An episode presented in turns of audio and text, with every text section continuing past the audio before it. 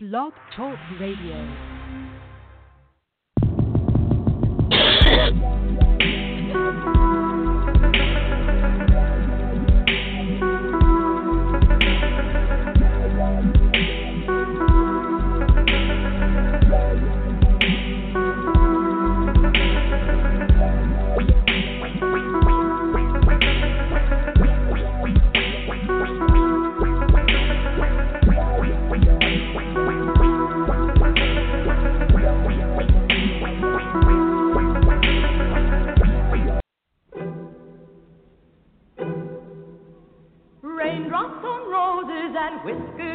kittens, bright copper kettles and warm woolen mittens, brown paper packages tied up with strings. These are a few of my favorite things. Cream-colored ponies and crisp apple strudels, doorbells and sleigh bells and schnitzel with noodles, wild geese that fly with the moon on their wings. These are a few of my favorite things. Welcome to another edition of Archivist Bets on Sexy Witches, a podcast from the Geek Girl's perspective, and I am the head huntress. And we are in what they call in the TV world sweeps month. Uh, it's November. We only do one show in November because, frankly, we're all way too busy and with holidays and families and shit like that. But we do a doozy. Uh, we do a real, really doozy, and this is my favorite episode of the year, which is these are a few of our favorite things from 2018. Yes, this is our best of 2018 episode. No, we are not talking movies. We never talk movies in depth on this episode. They do creep in, after all, all of us are film geeks. But this is really about all the other stuff that's happened our favorite music, our favorite events, things we did, people we saw, TV we watched, music we heard, all this stuff. And excuse me while I get distracted by little evil geniuses, but all this stuff is going to happen in the first hour. Second hour, we have a super duper treat for you as um, Jason Trost and I Wickham of the FP2 Beats of Rage call in and talk about the sh- their movie, Our Adventures in Nightmares Film Festival, and what their favorite things were to watch and, and do this um, this 2018. They have a lot to talk about as well. So we have a lot to talk about, sexy witches, and I can't wait to get started. So let me introduce my sexy witches in Seattle, Seattle, Washington. We have the the Were Witch. She's been through a lot lately. She's been LARPing. She's been streaming in the green room, but she's here with us tonight. Please welcome to the show our sexy werewitch, Queenie Todd. Now you have to howl. The music ended. Oh, I'll I'll do it for you. Oh, there we go. Oh. Well, close enough. We'll we'll we'll give you. But welcome back. How how has the last couple weeks been treating you, Queenie? The madness has ended. the madness has ended, so I am free from one madness. But, then you just go. yeah. I was gonna say full fu- full feet into the fire of the next level of hell, right? That's what happens. Uh, rough week. Like my body is in totally hating me mode. Like I've been throwing up and all sorts of weird shit. Like it's just not been pleasant. And Yeah. and then I have like my depression hitting because like the madness is over, all the Halloween stuff has stopped, Christmas is seeping its dirty paws into my life. you know, people are asking me if they, I can go over to their house for Christmas dinner, and I'm just like, ah, no, the Grinch, the Grinch is rising. Oh, but it's also we're getting close to Krampus, are we not? That's true. That is true. That is my saving It- grace, Krampus. Yeah. he's my saint. Uh, Yeah. Well, we're going to talk about it more in the show, but I do have something to tell you about the chilling adventures of Sabrina they announced yesterday. Has some Ooh. Did you did you did you hear they're going to have a special No. Wait for it. Oh yeah. Yeah. Yes. I The siren's going off. Sorry about that. she just lost it there. Yeah, no, there's a Christmas episode coming. They, they they just announced it. They've been keeping it secret. They're already filming season two, by the way. Um, so uh, you know that's pretty exciting. We'll talk more about the Chilling Adventures, which is a pretty controversial title amongst women girl Uh-huh. geeks. So we definitely got to cover this shit. Uh, but let me bring on Hmm. the other sexy witches first before we start going full five into what our favorite stuff is from 2000, 2018, right? 2018. Right. Right. I don't even know what year it is anymore because all I know is Hmm. things have been hell. Erin Marie, you were gone last week. Welcome back, sexy porn witch from Clifton Forge, Virginia. Hello. It has Hello, been a I while. completely spaced. I fucking thought it was a Monday until I started receiving like the "good show, guys" messages. I'm like, oh shit, what the fuck happened?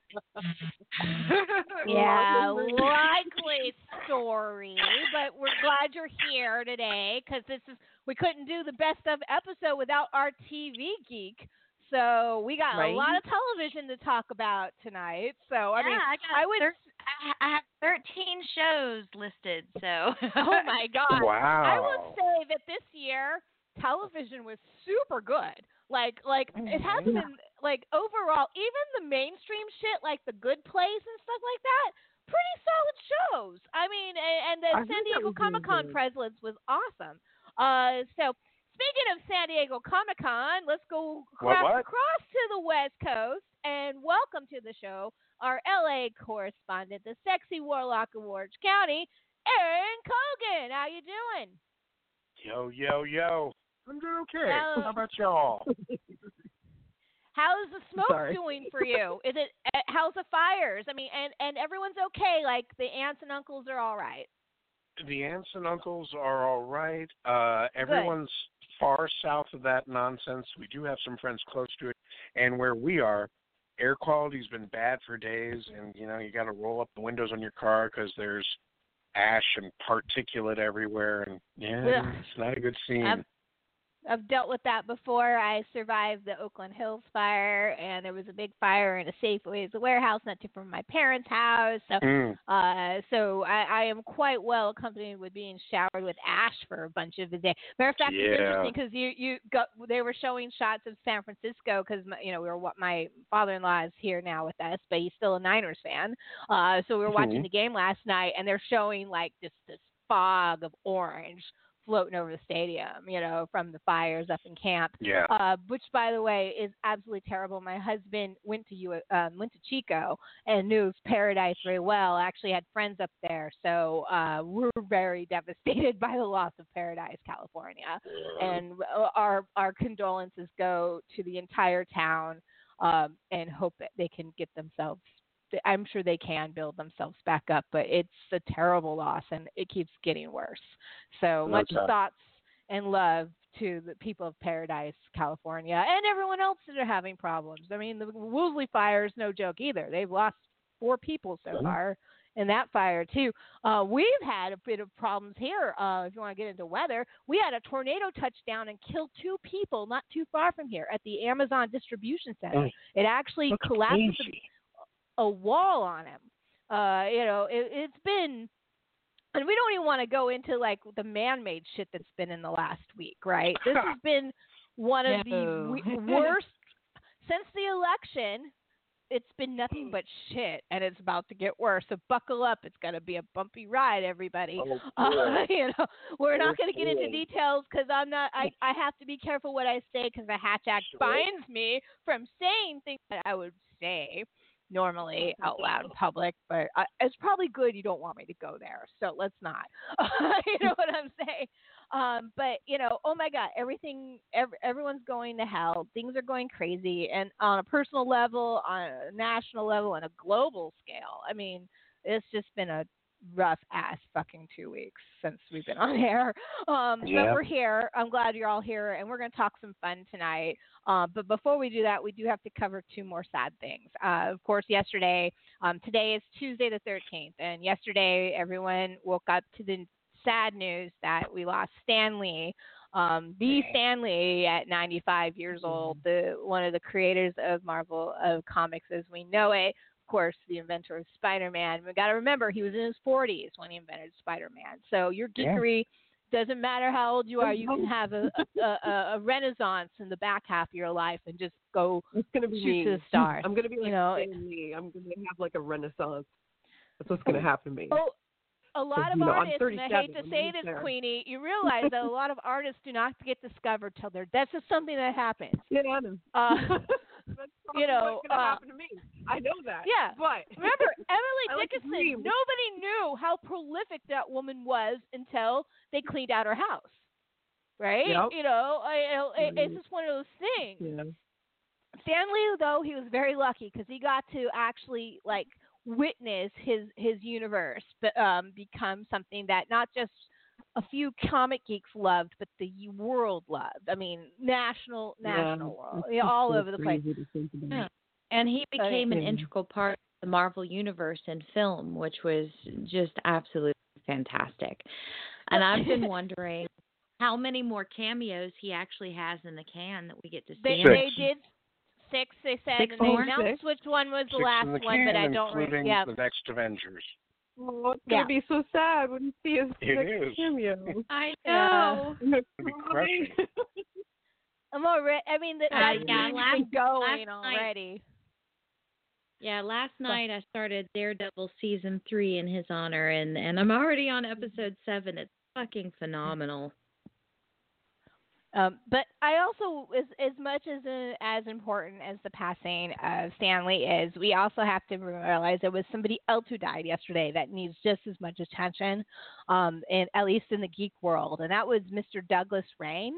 Uh, Mr. Douglas Rain Mm. may not be a household name, but you know who he is because he was the voice of Hal in 2001: Space Odyssey, and uh, uh, you know, of course, one of the most famous evil computers of all time. And I would say that that movie uh, shaped a lot of my viewpoints on not just science fiction, but science. Uh, you know, Yeah. uh, and and uh, you know, and, and Hal had a lot to do with understanding what sentience meant.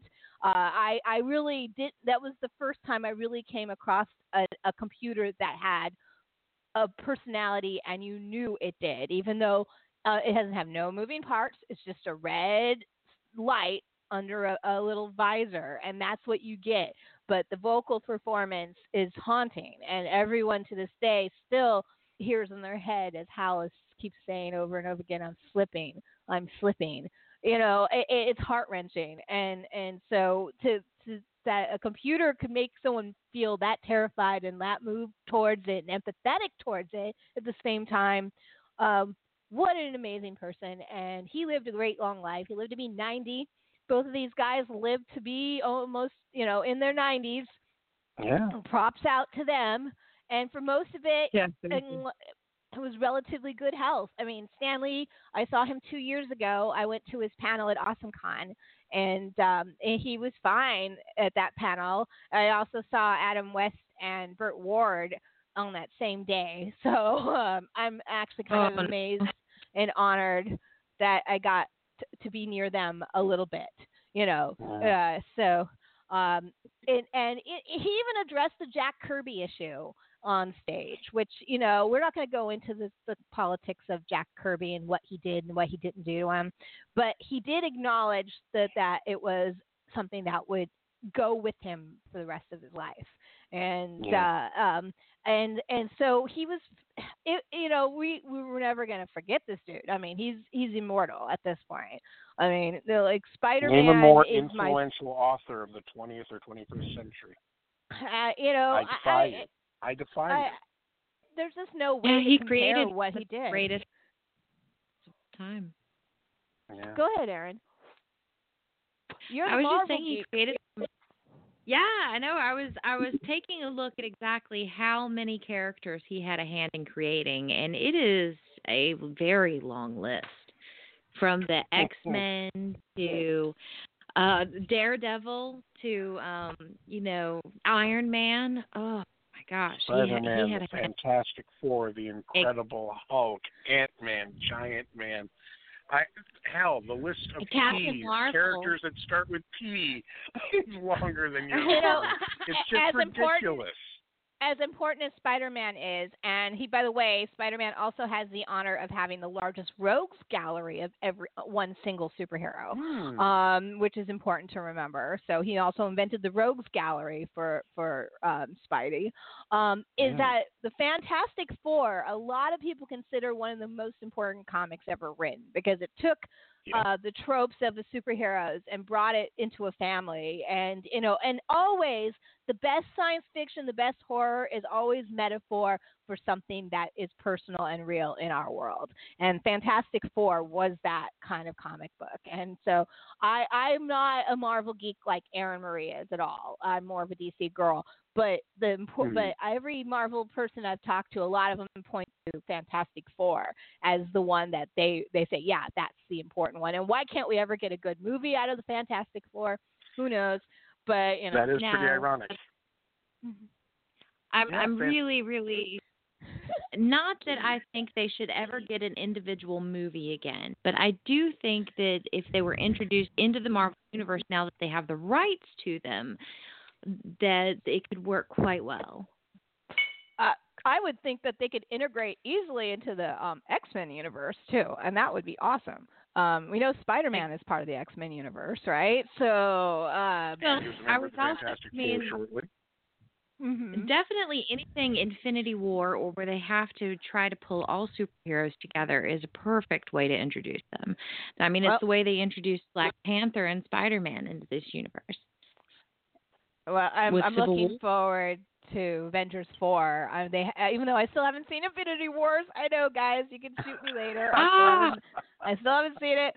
But but um I'm a, and I haven't seen Solo though I'm about to remedy that because it finally dropped on Netflix so I'll be able to watch that soon. It Uh, but Ah, yeah, yeah, yeah. No, I'm excited I about that because that was that is the only movie Star Wars in the Star Wars universe that I have missed in theaters since Return of the Jedi.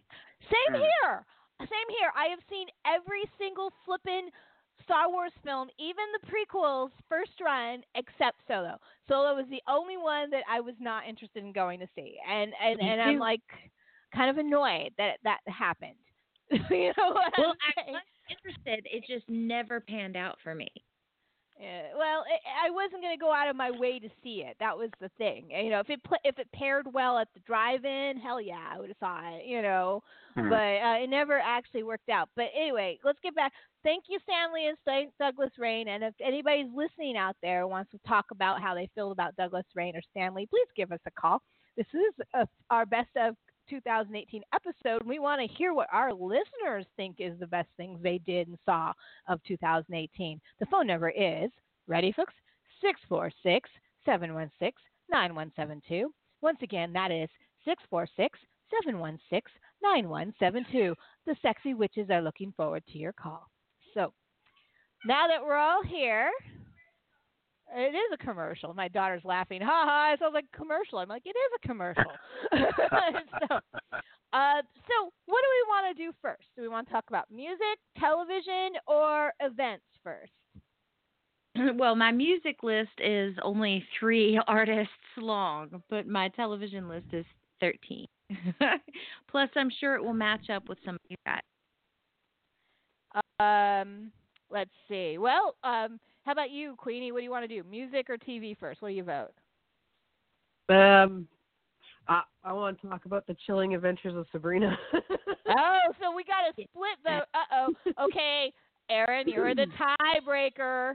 What are we gonna do? My, I will say that my Uh, music list is shorter than my my TV list. I do have to say that. yeah, mine too. year. I So maybe agree. we should- That's same with me. So I say uh, let's jump into TV first.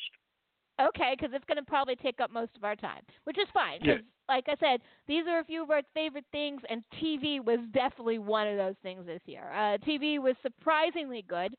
Um, what does uh, uh, the evil genius wants to say? What her favorite show of the year was? Well, it's definitely Hilda because it's super adventurous. It's kind of it's a mix between Gravity Falls and Steven Universe. I really like it. Hilda. Hilda. She says Hilda. And I'm actually, let's go ahead and just throw this in because I, I know that like Queenie's chomping at the bit to talk about this. Uh, Lily, or uh, the Evil Genius, and I have been watching two shows together. We've been watching Hilda, and the other show we are currently watching is The Chilling Adventures of Sabrina, which is a spin-off of Riverdale. Uh, I want to like have Queenie review it, but before we do, I do want to say that there is actually quite a bit of controversy with the Chilling Adventures of Sabrina for lots of different reasons. And so let's go with your review, Queenie, first. We're going to start, and then we, all of us. Has anybody else besides myself and Queenie had watched at least an episode of the show? No. No, I've seen everyone. Uh, Okay, some so of three of us have. Yeah. Okay. Good. Good. it. I'm halfway through. I just finished the ep- excellent episode with Batibat, which so far is the best episode I've watched. Um, the the the Nightmare on Elm Street tribute episode. Uh, you know, Oh yeah. um, it was really fucking good. Uh, but anyway, Queenie, you have the floor. Tell us about Chilling Adventures of Sabrina and why it's one of your favorite things of 2018. So I like I was kind of reluctant about watching this show because I'm not into the Riverdale one. You know, like the Archie comics, they were okay, but they weren't anything that would. They weren't my kind of thing. You know, there's no gore in Archie comics, but they they put it in this Riverdale show, and I've been kind of avoiding Riverdale. I don't know why. I think I just had it in my head that I You was like, it. oh, that's not going to be my thing. That's not they. Oh, they're not going to do my kind of stuff. So um so I just gave it a shot one night and I was hooked from the first fucking episode. The writing of the show is really smart and fun. The the like the essence of the show is dark. It's really dark, but at the same time there's this sprinkle of light, you know? Like just this little skosh of funny that makes the darkness easier to digest. You know? It it's it's kind of like it's seducing you. The show itself is like seducing you. Like, come play with us. We're having a good time over here. We're gonna do some dark, crazy shit. And then by the end of like season one, it gets actually really dark, and that light starts to fade. You know, because the things that Sabrina does near the end of the, the season, I'm not gonna say because you guys aren't there yet, but oh, you know, I'm I'm the- it- definitely with you. yeah, like she has to do some shit, and it makes her grow up a bit, you know. But all the characters kind of go through that by the end of the season. A- It, it's it's and fun at and accept her dark ride. nature. Yeah, yeah, and I like the fun tongue in cheekness of them being like the satanic cult of witches. Like, I love that shit. You know, they're they're these evil witches and they do evil shit, but it's funny. And not only funny, but a lot of them are just basically good people. Right, right. They're just good people stuck in this weird ass situation, you know. And all of them are trying to just survive, but like the dark past comes back, you know, and everybody has to deal with it. Well, and and uh, you know, there's a lot of good about Sabrina so far. There there is one thing that I wanted to point out because, like I said, there's some controversy, and I'm going to ask Queenie straight up: Do you consider her a Mary Sue? Because that's the biggest complaint people are saying that Sabrina is a bit too perfect. She always has the right thing to say or does the right thing at the right time. See, they those are the people who haven't watched fully to the end, okay? Because yeah, most of the series we see her getting out of trouble all the time, right? She's getting her shit, you know, she gets herself into fucking trouble, but then she somehow figures it out, right? But that comes with a price. You guys will find out. at the end of it. And if they're saying that, they're that's because they didn't get the ending of the season, because it does tie a nice little, you know, that storyline is now changed to this. You know, like Yeah. it, I don't want to say too much, but you guys, when you watch, you'll see what I'm saying. Because like that darkness in the show, it creeps over the show more and more every episode. You guys are probably already feeling it, you know, in the beginning of Sabrina, and if you've seen it to the end, Aaron, you know what I'm talking about. Oh yeah, Right. I do. Um, yeah. I, I do want to Like- give a total utter shout out to the Weird Sisters. Talk about a Yeah. new wonderful addition to the sexy witches. Oh my God, I think sh they're wonderful. Uh, you know you the weird. Sis- the- I'm gonna did add them them the to her. Facebook gallery? Not yet, but I will yeah. add them to the to the gallery because uh, you know it's nice to see a good old fashioned triple witch hanging out doing naughty things and and you know and they're not necess- they're frenemies. I guess that's what you would call them because they're not really against Sabrina, Yeah. but they're not for her either. you know, they're kind of like okay. You're this weird little half breed upstart. You know what I find funny about this, and another uh, thing I watched this year, uh, House of Clock and the Walls. You can almost take these and, in a weird way, put them in the Harry Potter universe, and it'd be the same story. Yeah, well, Yeah. see that. Yeah, that's what makes it good, I guess. I think it's kind of funny. Well, well, Queenie, It's that's why I think that's why I think you would really fucking love Riverdale because Yeah. it takes the art comics just like the Sabrina comics and the Sabrina TV series and it turns it so fucking dark. I mean, this season almost every episode so far has dealt with witches and gargoyle kings and like a Dungeons and Dragons type role-playing game that is seducing kids and killing them and like throwing babies into fire and them floating away. Throwing people in the You fire. gotta see it. Okay. that sounds Well, like my um, cup of tea. And and actually, Exactly. even though I'm in your boat, Queenie, I was kind of avoiding Riverdale because it's really not aimed at us. It really is a teenage Right. show. So is Sabrina, for that matter. Yeah, yeah. But um, but but Afterlife with Archie, the comics that Riverdale is based on, are really good. I, I really like the Mm-hmm. Afterlife with Archie's. I, I know that uh, Aaron might have read a couple of them, right? Aaron Kogan, right? Aaron, you No. there still? No. Yeah, no. Oh wow. Okay. Going the, the Uh, no, I'm sorry. You're talking about the comic, not the show. Um, Not I haven't the seen show. any the of the shows yet. Yeah. No, I liked the Archie with comics Archie, a lot. though. I, I I loved uh the death of Archie they did. I thought that was really bold of them. I I liked their supernatural Archie episodes as well, and I really yeah, the liked crossover uh, was cool, and there was also Yeah. the zombie episode. There was a zombie comic which was given out Mhm. at Free Comic Book Day. That one had Yep. really cool artwork, Queenie. Good old fashioned zombie scares, black and white, Nice. gothic-y imagery. It was very cool book. great stuff. Um, yeah, so I, I, I I think you and I we should give uh, Riverdale a chance, Queenie, Oh yeah, you would love it. All right. since we're both like I, I guarantee that. I, I'm really first- liking Tilla's Adventures of Sabrina as well. Go ahead, Aaron. I was going to say the first season deals with a murder mystery, the second season deals with a serial killer, and the third season is going way off into crazy shit that I love. Yay, we're all about crazy shit. Um, speaking of crazy shit, um, am I the only one here that's been watching The Haunting of Hill House uh, by Michael Flanagan? No, absolutely no. It's I've on seen it I like have not seen it. now. I haven't seen it Aaron, how many? I want to. Erin Marie, how many times times. have you?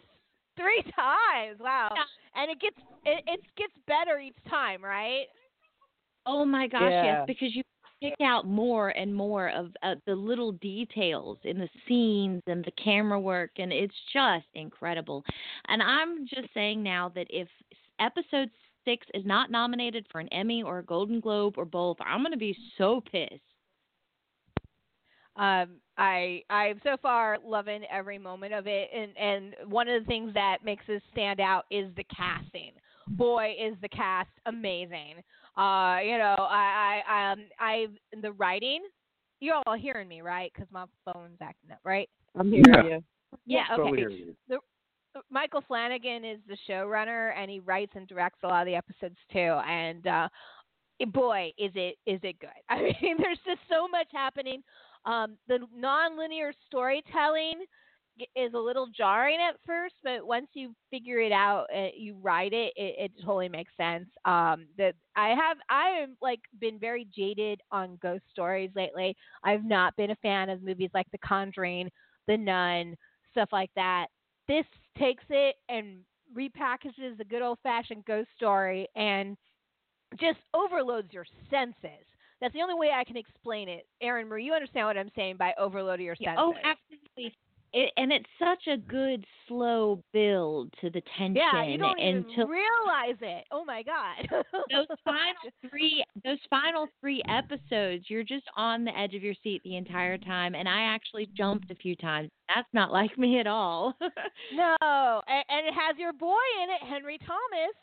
yes it does and i was so excited about that because i had just spent i mean speaking of favorite events in you know Mhm. 2018 was monster mania where i got to spend four hours talking to henry and when I saw this was directed by Mike Flanagan, I remember him telling me, he's like, anytime Mike Flanagan has a project and he calls me, he just says, I'm there. He doesn't even question.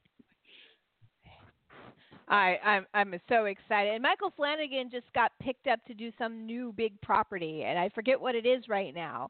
Does anybody remember what he's doing now? He's doing Doctor Hmm. Sleep. That's I it. know that. He got hired for Doctor Sleep. That's it. Yeah. And I want to, and I want to say I have every confidence that Michael Flanagan can pull off Doctor Sleep. I have no issues with him whatsoever And attached to that You property. remember, I told you. You remember, I told you that Henry Thomas showed me a picture of him in the full makeup and costume for Jack Nicholson's character yeah, that's in right. You uh, Doctor Sleep. So yeah, I I got inside track there. I know it's so cool. That's why I wanted to bring up the Haunting of Hill House. I would say between Chilling Adventures of Sabrina and Haunting of Hill House, um, those two properties were great on net. Those were both on Netflix. Uh, you know, Netflix Mhm. was doing really well on the uh, you know, on their uh, original programming. I'm really annoyed with their selection of films, though. Their film selection is kind of Yeah. taking a nosedive, and I have to, I have to, I really get annoyed. No, I, I disagree. Some of the Eh. films this year have been great. I wasn't impressed with um I am the pretty thing that lives in that house or whatever. Uh, that I'm a fucking little sucked. I'm that's a little But- I'm the pretty thing that lives down the lane, right? Or lives in the house. I know which one you yeah, no, I, I don't Yeah. remember Yeah. the name of it. Yeah. But but I think that um Hold the Dark was really good. yeah, Um, well, you that know, was there- a film festival darling this year. You know that, right? Yeah. Hold the Dark was. No, actually I didn't. But Yeah. yeah, I was really impressed by that. But we'll save films for later. I did actually want to cover one other Netflix show, and I'm hoping, really, really, really hoping, Erin, that you've seen it too, because it's sci-fi. But it's Altered Carbon. Have you seen it? I heard about that.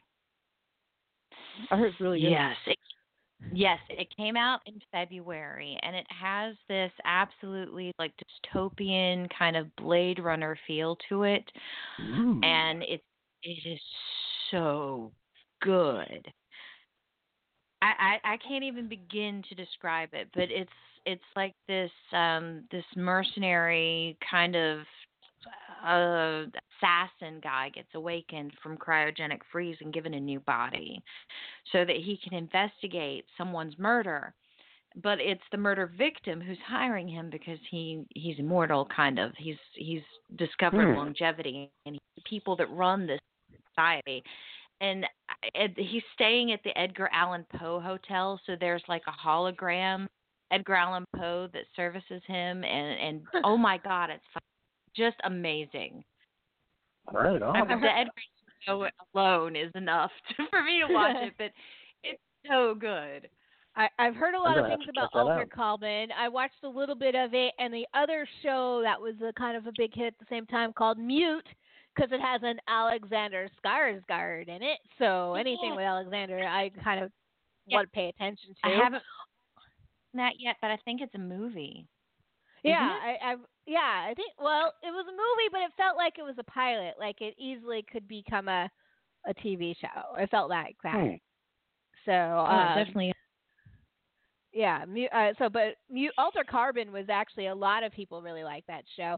Um, I also want to bring out, speaking of science fiction, of course we had Black, another season of Black Mirror this this year, uh, and Oh, um, yeah. and Which I really very need to watch more of. Oh my God. Okay. The uh, how how many people here have at least seen the first episode? Have we seen? Uh, I've, I've Ca- seen every one, Oh, the first one. every one of them. But you're talking wanna- about USS Callister, the Star Trek Yes. episode. absolutely one of the best episodes of television period this year. My single favorite episode of a show was USS Cal- Callister Black Mirror. Boy, oh my god, I have not been played that hard like making me cry, making me scream, making me laugh at something in such a long time. I th- it was such I you I can't even tell explain people why it was so good. They're like this sounds okay. I go, no, you have to watch it because you know it sounds like a you know this guy creates his own universe and he's t- he's torturing people. Okay, whatever, right? No, it's so much more than that. You know, uh, uh, so it it won three Emmys, which is amazing. Uh, so um, anybody else? Uh, how do they feel? Because I actually thought, like I said, single greatest episode of television I saw this year was USS Callister. Does anybody want to counter me on that or agree? Well, I I don't think it's the single greatest. I've seen a lot of really great TV this year, but I do Yeah. really love it, and I think it's definitely the best episode in season four, Absolutely, Yeah. hundred percent. and and maybe the best episode in all of Black Mirror so far. But I am quite partial to White Mhm. Christmas. I, I really Oh, like the oh, episode. one. Oh. I like 50 Million Merits, which is um, which is the one with the da- the guy kid from Get Out, and he's on the bicycle. It's the second episode of Oh, season what's that one. I love that one. Oh, I yeah. like the one It's- where the lady murders everybody and the and the and the little kid and then at the end you just see her blank, like she's not even there. She's just like been Eh. hollowed out by everything she's done. I forget what the name It- of that one is. It's Oh man, it, it, it Black Mirror is not afraid to go there, and uh, No, it was really no, it's not. It it pulls no punches. And the only thing I've been watching it with Lydia, but the only thing I've been insistent on is the Saving Black Museum for last because it has so many artifacts from all of the other episodes. so, um, but you know, go complete opposite. When that show is really ultimately nihilistic, I think Black Mirror might be one of the most nihilistic like shows on television right now. It doesn't really have a very positive image of the future at all. Um, No. once in a There while they throw exactly- a bone. There are exactly two positive episodes.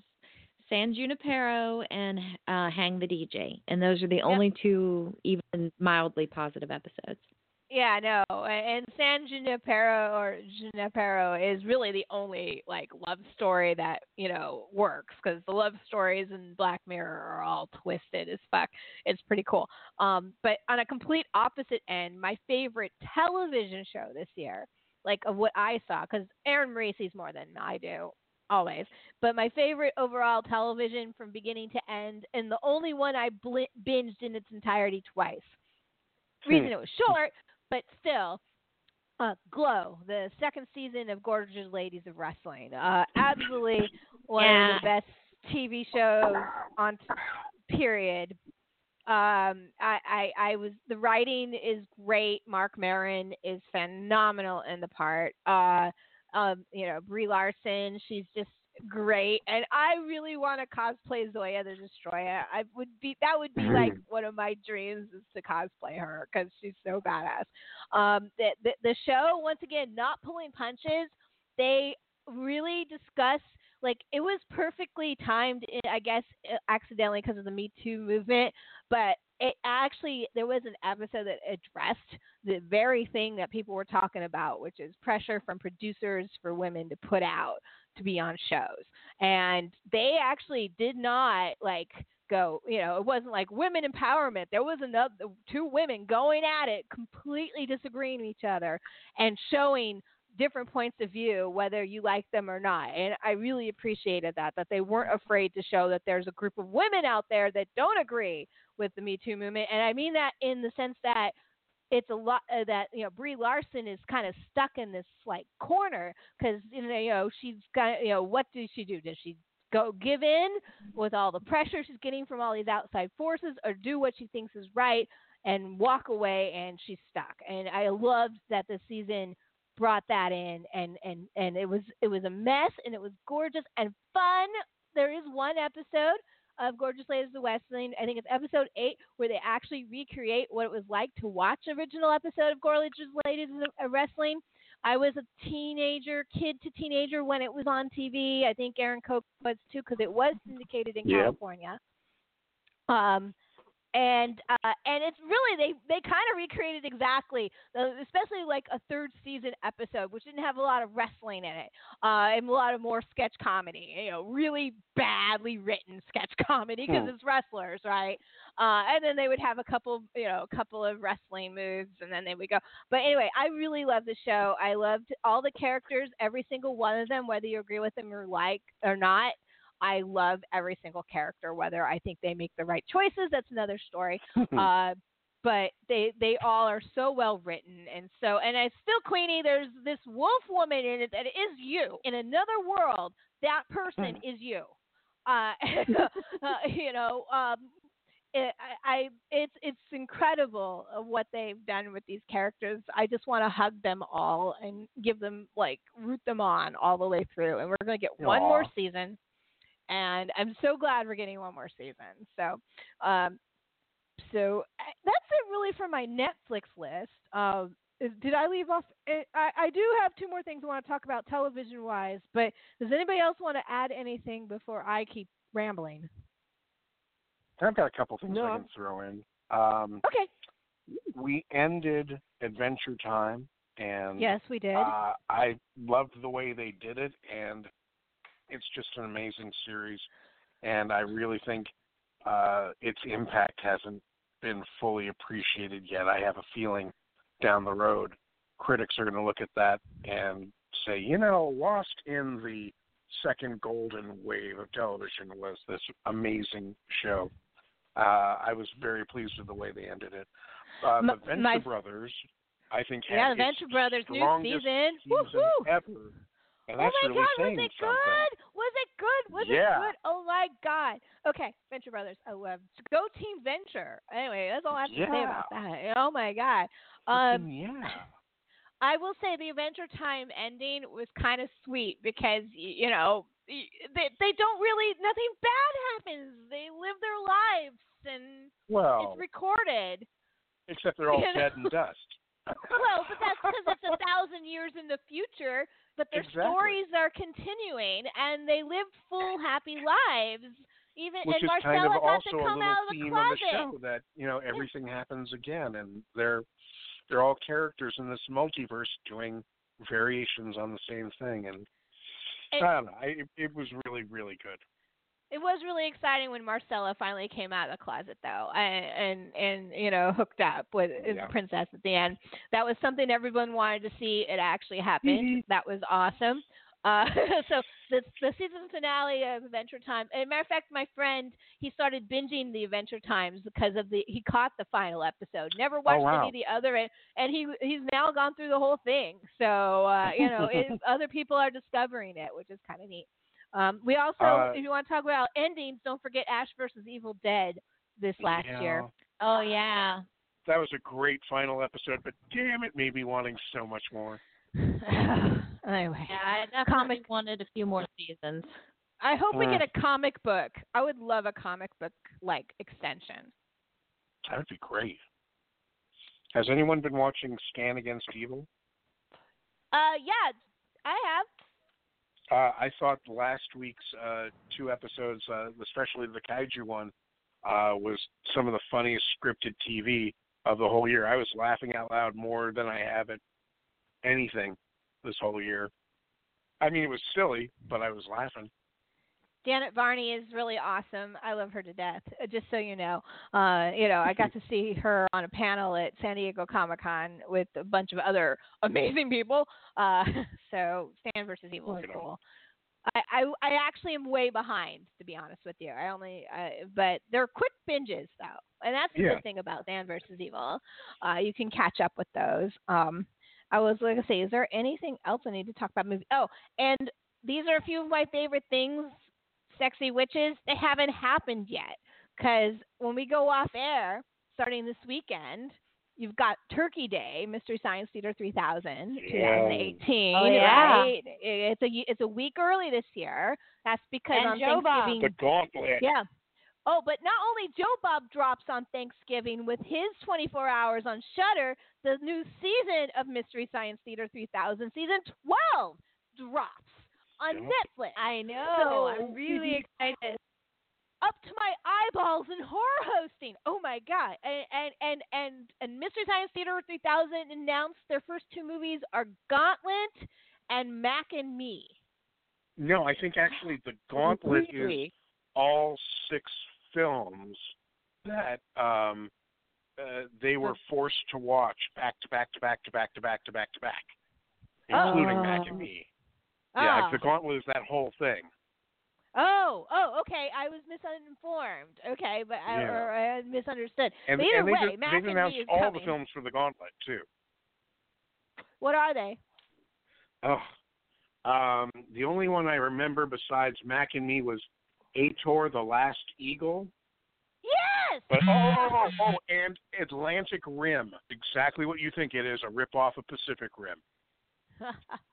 well, and Ator, they've done they've done the sequel to Ator. It's one of their more famous episodes, Cave Dwellers, uh, which is actually the, but it was actually the sequel to Ator and its real name. Uh, I forget what its real name is now, but either way, they did it. So it's kind of neat that they're doing the first Ator movie now. So, and the Ator movies were huge in the 80s. People don't realize they were actually kind of like popular but you know, especially to the VHS crowd like myself. But you know, but they floated into obscurity. They probably should have. But all of that hasn't even happened yet. So there's still more television on our way. Um, Oh yeah. so and And- we got 15 and also we more should- minutes. Go ahead. We Well, should not mention only really, that- really okay. briefly. We should mention um, uh, the horror, Westworld, and uh, Better Call Saul, which uh, Guillermo del Toro says better even than Breaking Bad. Really? Yeah, Some he people wrote a, do a say little that. piece about it. Yeah, Well, and I I'm was loving uh, Better I Call was gonna I don't know if it's better than uh, Breaking Bad or not, but it's it's amazing performances and really really good writing. I thought the Terror uh, suffered from some really horrendously bad special effects, but otherwise was pretty mesmerizing. And Westworld, uh, if for nothing else, the, the one standalone uh, with the, The Native American character. Oh my God! yeah. Wasn't that, that was the pretty uh, great. poetic, beautiful, stunning episode. Uh, Yeah. you know, I, I I was really I wish the rest of the season like the, I I'm have so many issues with the second season of Westworld. I don't even Mhm. know where to begin. Mhm. Uh, you know, and a lot of it has to do with what they did with Thandie Newton's character. They gave her a treasure trove story and then didn't use a damn bit of it. Yep. I mean, it was like what the fuck. But but that one standalone episode was yeah, definitely a shout out. What was the name of it? I forget what the name of it was. Um, the name of the the I have to look- look it up, but um, uh, but Westworld. I wish West. It, it's funny because if Westworld was some of the weakest science fiction, that tells you how strong our science fiction was. Because especially we also had Jodie Exactly. Whittaker, Doctor Who, new Doctor Who. Yeah. She's totally. Her ratings are solid, by the way. The, the ratings are good. Everyone likes her. She's critic and she's a hit. Fuck all the naysayers. I always knew Jodie Whittaker. As soon as they announced her, I was like, she's gonna be a great Doctor Who. And you know, once again, uh, one of my favorite things at San Diego Comic Con was the Her Universe fashion show, and I got to see her walk on stage in her costume and spread her stuff. It was awesome, and she's tall, really, really tall, by the way. Like, dude, it might have been the stage, but she looked really freaking tall. Um, so uh, let's go real quick to music before we uh, get our interview, and we do have a little time after the interview if we wanted to. Oh, I forgot to mention this, like, or talk about, yeah, uh, you know. I've got like two more, but Oh, but we gotta we gotta give a little bit of everything, not just like I said. Television could have been its own show. We there was so much going on on Yeah. television, but but I wanted to talk about music in particular, and this is where I want to throw Queenie in here. Metal, metal had a really good year. Um, there was a Well- lot of metal on the waves, and I I wanted to like say you know everything from older, a um, lot of like '90s bands like Fear Factory and Machine Head. Machine Head's new album Mm. Catharsis was great. Um, to poppier stuff like uh, Ghost and Tenacious D.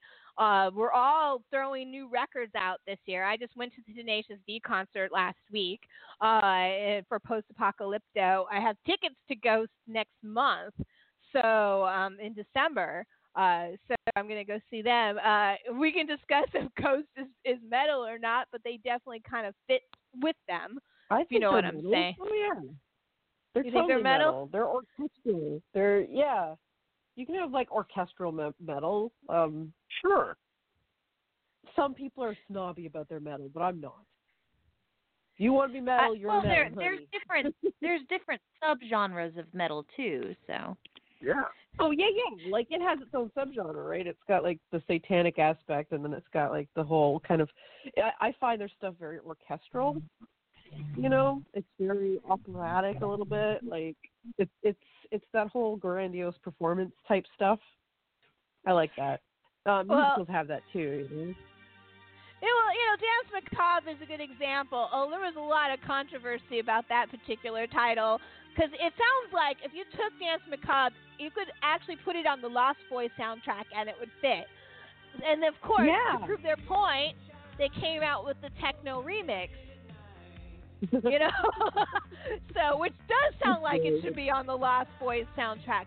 I, but one of my favorite things about ghost memes, though, one of my favorite things of 2018 was all the ghost memes that were going through my feed because ghost was a big Yeah. topic this year.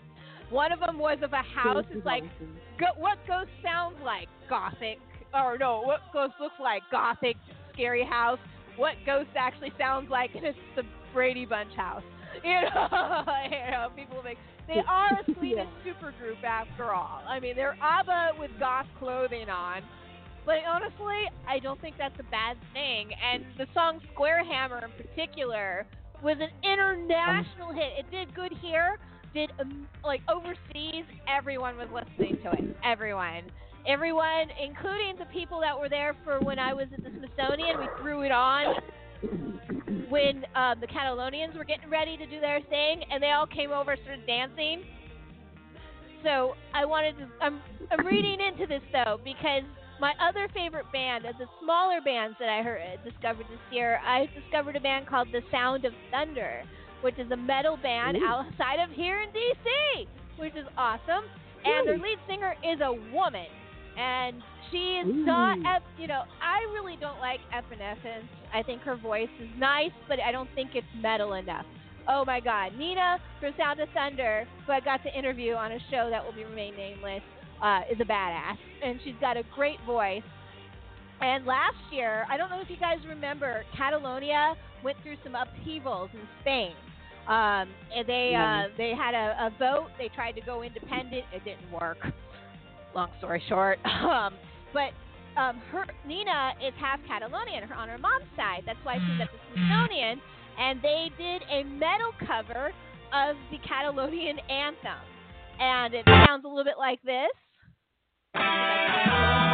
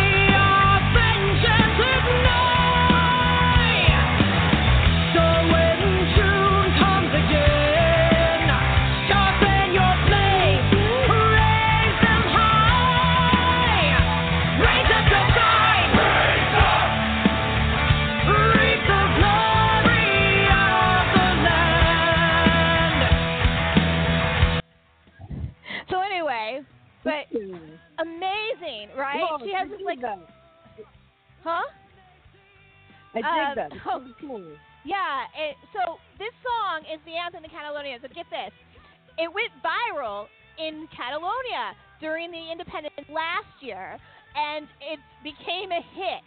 It was even used for their for the, I think their rugby team uh, used it in a commercial.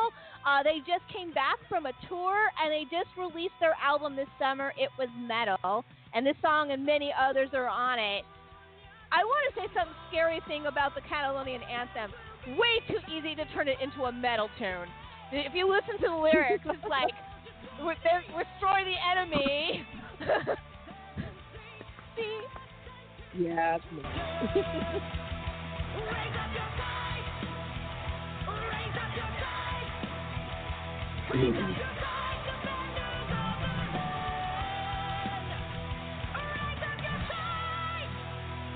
Anyway, so Sound of Thunder, one of my favorite musical things of 2018, and I highly recommend buy their album, go see their shows. They're just now starting to do some local stuff around here. They hit Baltimore quite a bit. I'm gonna go see them. I'm gonna try to catch them in January. Um, I haven't actually gotten to see them live yet, but I'm really looking forward to it. So, uh, any other music we should talk about? Yes. Okay. Um, as you know, Scissor Sisters is one of my favorite bands, and this year Jake Shears had released a solo album. He's the lead singer. Uh, it's basically like a lot of really fucking good breakup songs, but my god, it's it's an incredible first album. Um, also, a friend of mine introduced me to a band called Chromeo this year, which they also released an album called Head Over Heels, and it's their fifth. The thing I find incredible about Chromeo is that the lead singer just basically considers this his hobby. he actually is going for his PhD in French Romantic literature and teaches at Columbia University. But I Oh, actually got to go to their concert in September and take Becca with me, so that was a great experience because I got to be right in the front row, um, and all of the music being new to me, it was a really good experience. So definitely goes to my favorite event category as well. Um, also, MGMT released a new album this year called Little Dark Age, and I only got to listen to a handful of the songs, but I'm really fucking digging it too. Uh, Queenie, didn't you go to see Depeche Mode this year? Yes, she did. I think. it- Yeah, was it this year? Holy shit. Yeah, that was Yeah, the it was of this this year. year. Oh, okay. Fuck, I don't know where I am in time. uh, yeah, it was great. It was fucking fantastic. They're they rocked. They rocked so hard, and I got to go with Zaz. So the songs I knew I'd sing along to, and then I heard some new stuff from their new album, which sounds really good, by the way. Highly recommend. You can like get on Spotify, listen to it. Yeah, Especially Where's the Revolution Revolution is my favorite one. Yeah, Yeah, I, I almost because I'm seriously waiting for that shit. I, I Come actually forgot to upload that song. I meant to do that tonight because I have a copy of it, but I think it got it it got put. It's part of my great deleting of 2018. I lost my entire like music catalog to a hard drive break, so I lost most Yeah, of my music, um, including that song. I think. um, which sucks. But you know, I'm g- we have, shall rebuild. you know what I'm saying?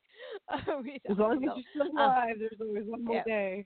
Yeah. A Um, lot of the Queen- Depeche Mode songs on the new album this year were definitely politically motivated, and I was feeling Mhm. it pretty hard. Yeah. Yep. Like Speaking Otep of did the same political. Donald Glover's released a new "This Is album? America" was pretty fucking Yes. intense. Thank you. Oh my god, I almost forgot to mention that. Oh my god, Yeah. yeah. The the song is okay. The video is phenomenal. Yeah. I agree a hundred percent.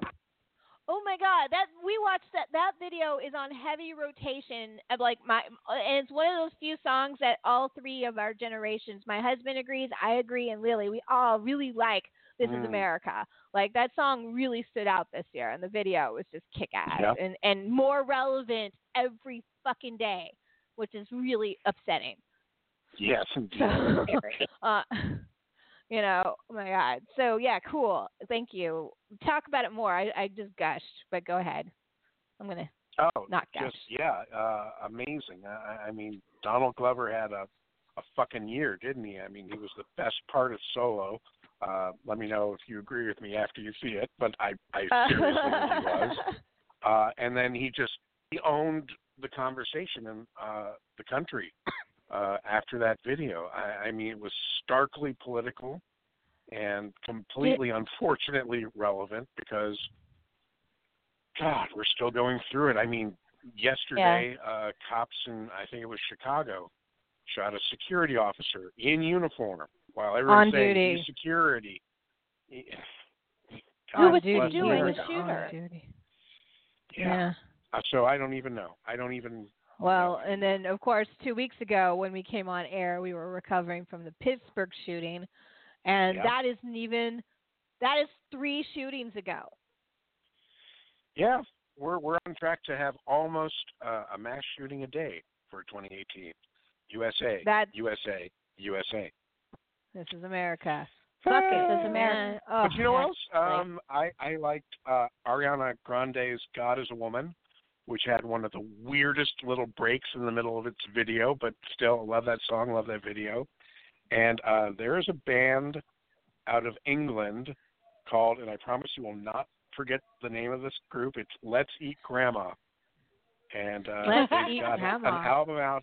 Let's I think grandma. it's called "What Big Ears You Have," and the single is "Falling Into Me." And I am a huge '80s synth pop uh, British New Romantics fan, and ah, sounds like something right out of it. So, "Falling Into Me" by Let's Eat Grandma, I recommend. Or I Uh, guess since they're well, Let's Eat Grandma. If they're eating grandma, there should also be a Soylent Green somewhere down the road. you know, I will have to say my guilty pleasure this year was Cardi B. I kind of like her. yeah. Uh, I've been listening to her stuff. Uh, but uh, that's really the only like. Actually, I listened to a lot of hip hop this year, and I thought hip hop was pretty good. But I can't really point out like an album because they all what year and what. Oh yeah, and um, great. I see you too. I'll be there in just a moment. Uh, so let's bring on. We'll, we're gonna put this talk on hold. We have a little time afterwards if we want to catch up okay. because we have one of the best things that happened in the 2018 was well starting from last year after the madness i went to uh you know california and for two days i shot as an extra on the fp2 Beats of Rage well a year later in in october i am actually at nightmares film festival in columbus ohio watching the film and the final product and uh, i'm going to bring on our guests so with no further ado we have on the line with us, I believe, Jason Trost and Tallay Wickham of the FP2 Beats of Rage. Welcome. You're on with the Sexy Witches. Hello. Uh, hello there. If this works, I'm here, and so is Tallay. Yes, I hear you Hello. both. Woohoo. There is a six Excellent. second delay, so just be prepared for that. Other than that, welcome. Thank you. Great. How's everybody Oh. doing? Actually, having a pretty Good. good discussion about TV shows and music of the year. Do you guys have any favorites? Oh, TV shows and music. Uh, we loved Yeah. Was it dark? Dark was last year. Oh, That doesn't count. that doesn't count. Well, you you're, Oh, you're that the was one the that German like- one. I started watching Haunting of Hill House because you, Jason Trost, actually recommended Well, it to I- me. I loved that show until the final episode where I fucking hated it. So, uh, spoiler alert. I don't know if you've got to the end yet, but brace yourselves. okay, Is no, I'm not to the end yet. Parental Okay, last episode just turns into like One Tree Hill or Seventh Heaven, it, but you'll see. Seventh Heaven is probably appropriate. Yeah. reference. So, But yeah, that was Well, great, great. until then. You stop at nine, it's great. what? a- And Tallay, you said something about music. no, I was. I made a mistake. I thought we'd watched um Dark this year. Um, That was last. that was last year apparently. Oh well, yeah, that was all. uh, that was Oh, okay. Netflix's original German series. oh yeah. yeah, I totally We forgot love about that.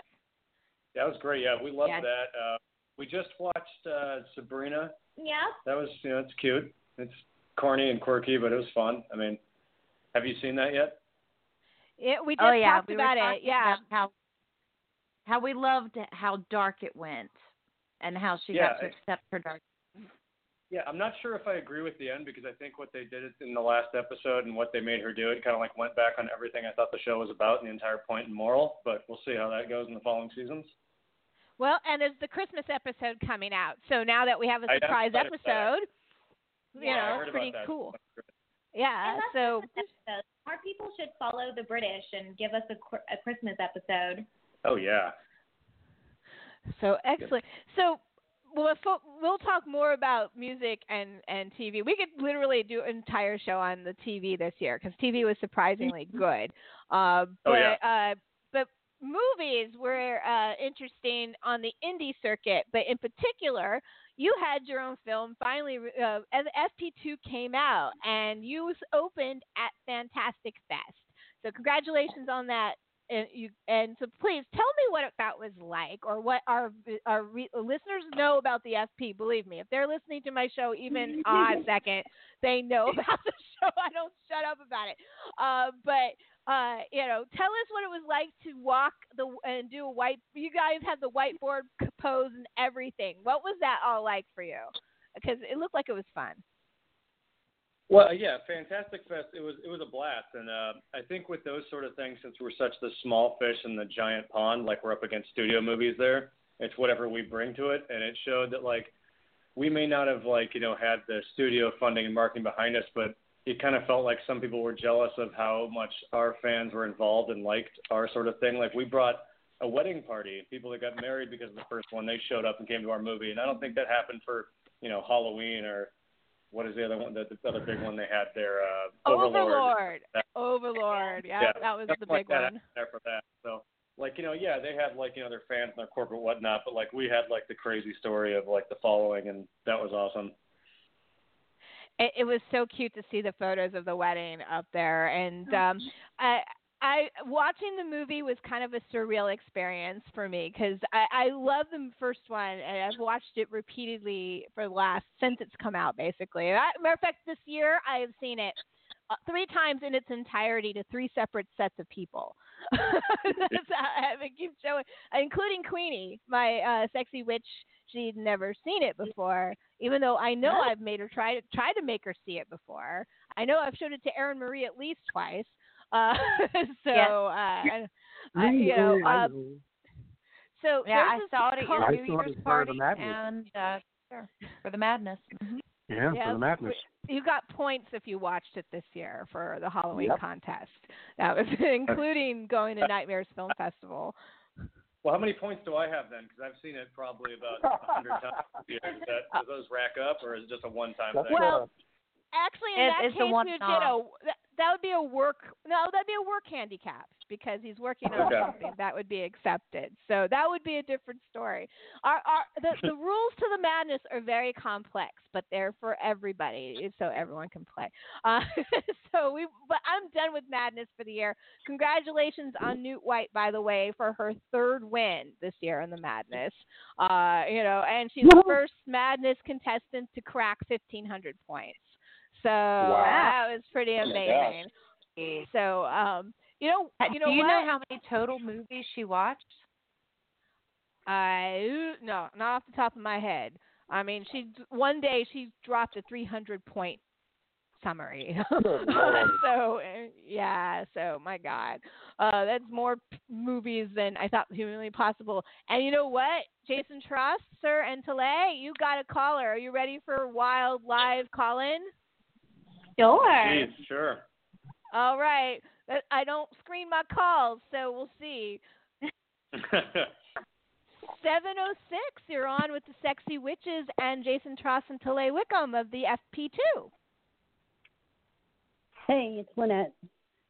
Hi, what up? Lynette. Hey. What's up? Oh, Hey, nothing. what'd you- Sorry, I was just dealing with a very annoying customer. Now I'm off work. But you just Been got there. off work, Story right? for life.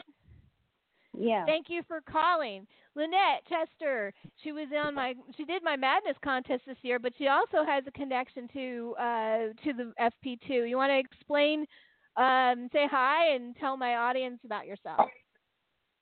Yeah, hi. I mean, um, I found the movie online uh, a couple years ago, the original one, and then uh, I helped like the little contribution to was it Kickstarter or campaign or what was In, the name of it? Indiegogo, yeah. Yeah, Indiegogo. Yeah. I mean, I'm kind of a broke, but I contribute a little bit. Oh no, we we appreciate it. It's fun putting the voice to the Yeah. face. I see you on my Facebook page all the time. You're I think you're one of the most frequent commenters, so I feel like I know you almost. yeah, sorry. I know I sound like I'm 12, but I'm not. Ah no, no. Oh, it's just, it's uh, just you're talking to you know, realize to you're, you're a real person. Oh no no I, I I have the worst radio voice ever, so don't even worry about that. so, do you have a question? Oh, Elizabeth for- is a twelve year old, that's the difference. Uh, well, oh, wow, man. I used to say You blow look when I was great for 12. You look Oh, great well, for twelve. thank you. I did take you to the zoo. I did. That was our uh, when we went to the Nightmares Film Festival. We actually, Tallay and myself and my husband and Jason all went to the Columbus Zoo, which is this Yeah, big saw that. zoo. Yeah, please go. That's Go to the, the the polar bear exhibit is worth It's the loan. exceptional. Yeah. Yeah, Uh, I- furthest I, am able to get away from home is pretty much Atlanta. We're going up to uh, see FP2 on Friday. Yay! Oh, going nice. to Barry. You're going to the Buried Alive. Cool. Yeah, Yeah, yeah. Buried yeah. Alive is this weekend, so that's congratulations. I'm so excited. Let us know what you think. I'm so excited to hear Yeah. your Yeah, tell your. us how it goes. We don't have anyone on the ground there, so we're going to need you to tell us how it is. Yeah. Uh, I, yeah, just so there's no confusion, uh, my husband's name is Jason, too. He has kicked me out of the room. He's listening to the podcast on the laptop. So you may Oh. hear him in the background, too. Hi, Perfect. Jason.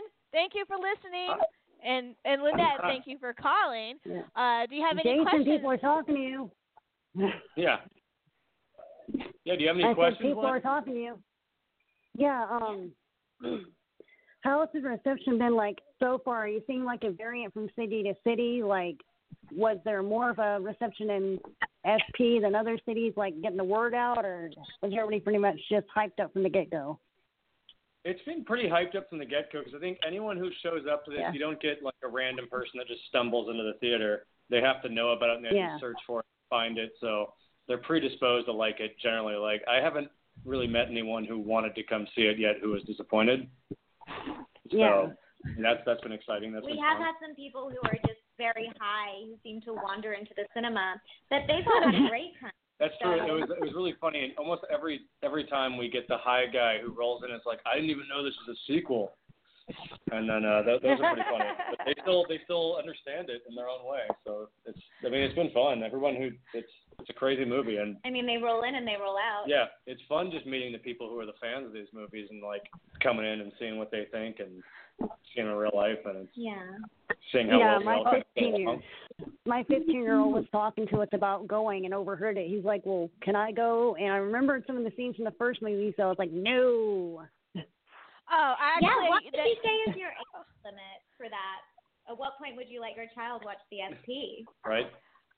Well, a It's lot of funny parents would 'cause- let like five year old kids watch it, but that's I, I'm trying Yeah, to think. no, my I- daughter's I've- seen it. that- I think the I don't know. I get probably called a helicopter seen parent.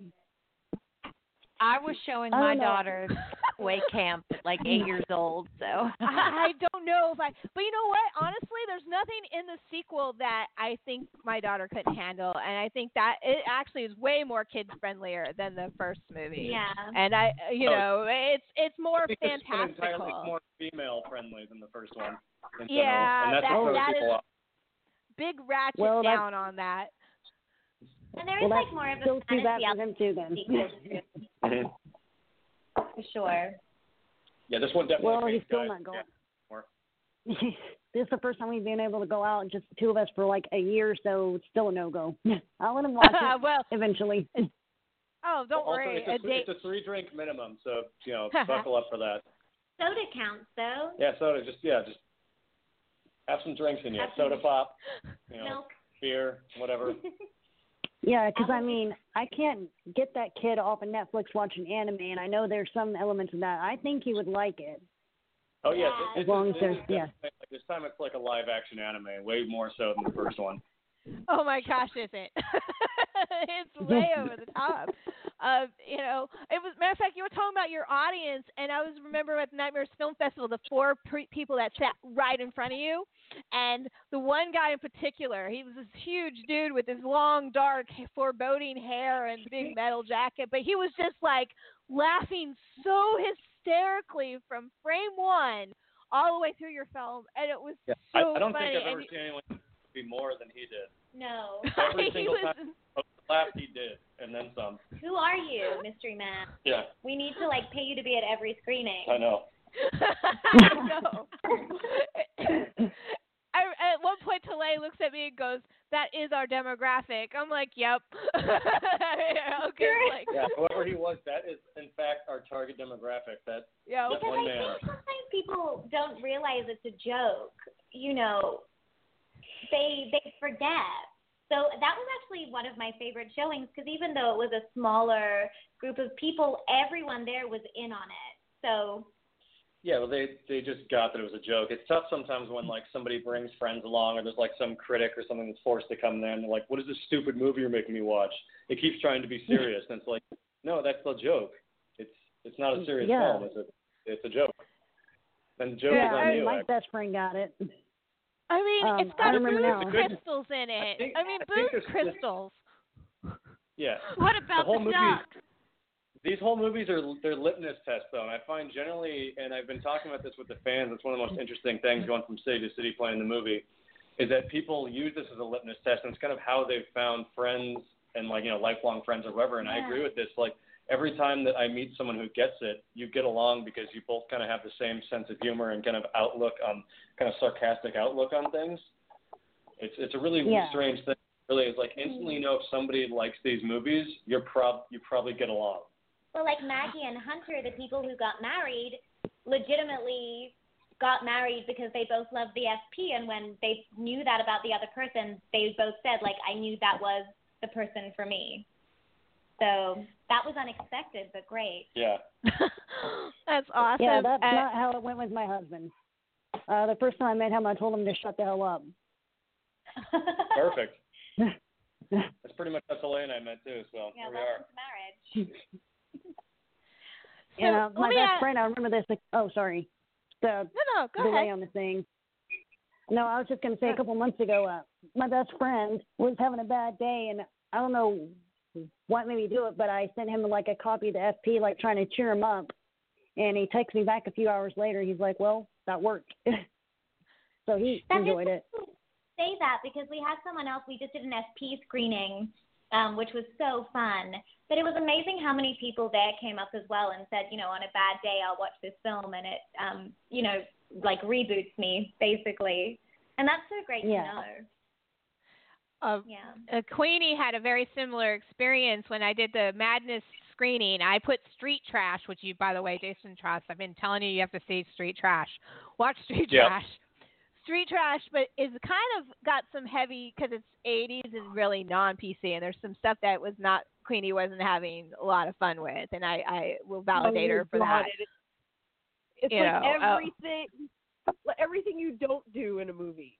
They do it, but it's also pretty in a weird way. Yeah, like the it is. kind of pretty. So But- it's hard but- to love this movie, but it's hard to hate it too. But I paired Mm. it with your film. I paired it with the FP, and then she was in much better mood. Queenie was in way better mood after I that. love it brought. that movie. Why did you love it? Nostalgia. It's hugely nostalgic. Ah, True. And it's so bad. It was based off of all those bad like action movies, you know. But then it had like Yeah. the DDR element, which was hilarious. Because my Mhm. husband was big into DDR. Like he could fucking kick my ass at DDR. That That's how we hard. met. he pissed me off, not as easy as beating me in the DDR competition. oh, it, it is so hard. I I went to Otakon, which It's is this hard. huge anime festival a year ago. Um, like one of the largest in the United States, and you know everything you had. And they had this whole wall of people doing DDR, and I was on like the lowest level, and it was now I did better on taiko drum. And actually, one Oh, of the things that Re- Regan and I were talking about Taiko Drum on set because we both play Taiko Drum because she's been to the big one in Japan. She actually has been to the big anime festival. So, uh, you know, it, it, it's interesting. Your audience is a mixture of film geeks like myself, right, who who find true love bonding the film, or or gamers like Queenie is attached to it that way.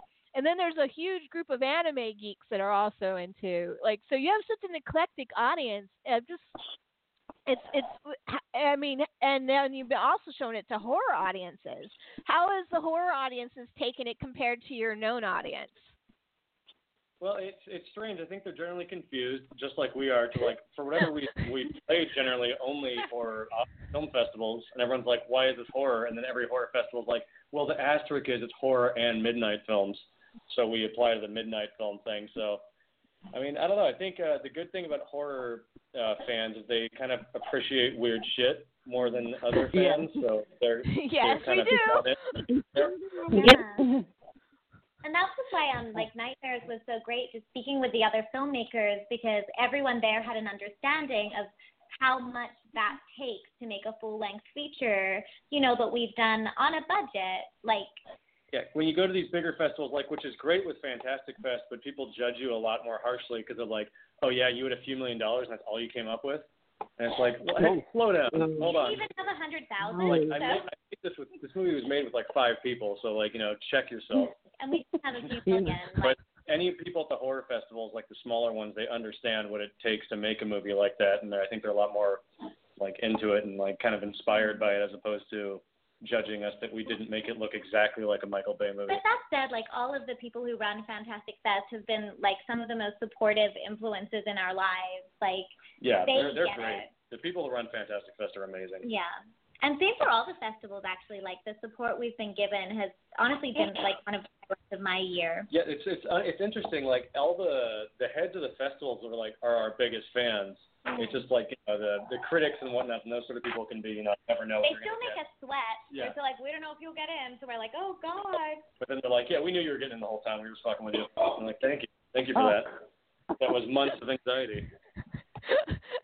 yeah, I, I, I I validate that. Michelle uh, was on the last episode, the director of Live Scream, and I knew she was in before she Wow. did, uh, and she was just so stressed that because no one was telling her because we couldn't, you know. it was just like it, it's just so stressful for the filmmakers. It's not fair. Oh, it's yeah. not fair to. And and you know, and if you get that little tidbit of information and you have to sit on it, that's also very difficult too, because you're like, I Wait, I- wanted to validate you. okay. Yeah, So, I equate it um, to when you're dating when you're younger.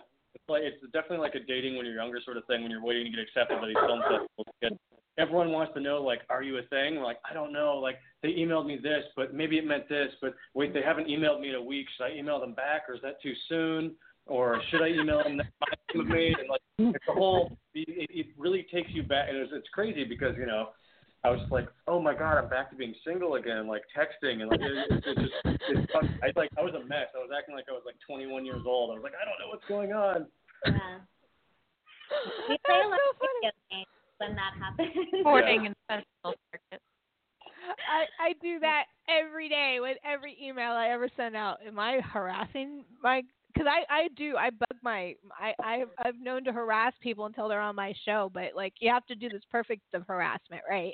You know, can you be on the show, please? Can you be on the show, please? Can you be on the show, please? You gotta be careful. You know, it's like, am I doing it right? Am I doing it wrong? I don't know. Anyway, I digress. But um, I was Just gonna take them to say. the. Yeah. Atlanta. Your show's your your movie's about to play in Atlanta at Buried Alive, which Lynette's going to. Buried Alive, and and I'll tell you, Atlanta is the homegrown Atlanta horror movie scene. Like they have one of the best in the country, and a lot of it is because of of Walking Dead attracted a lot of makeup artists to that Mhm. area.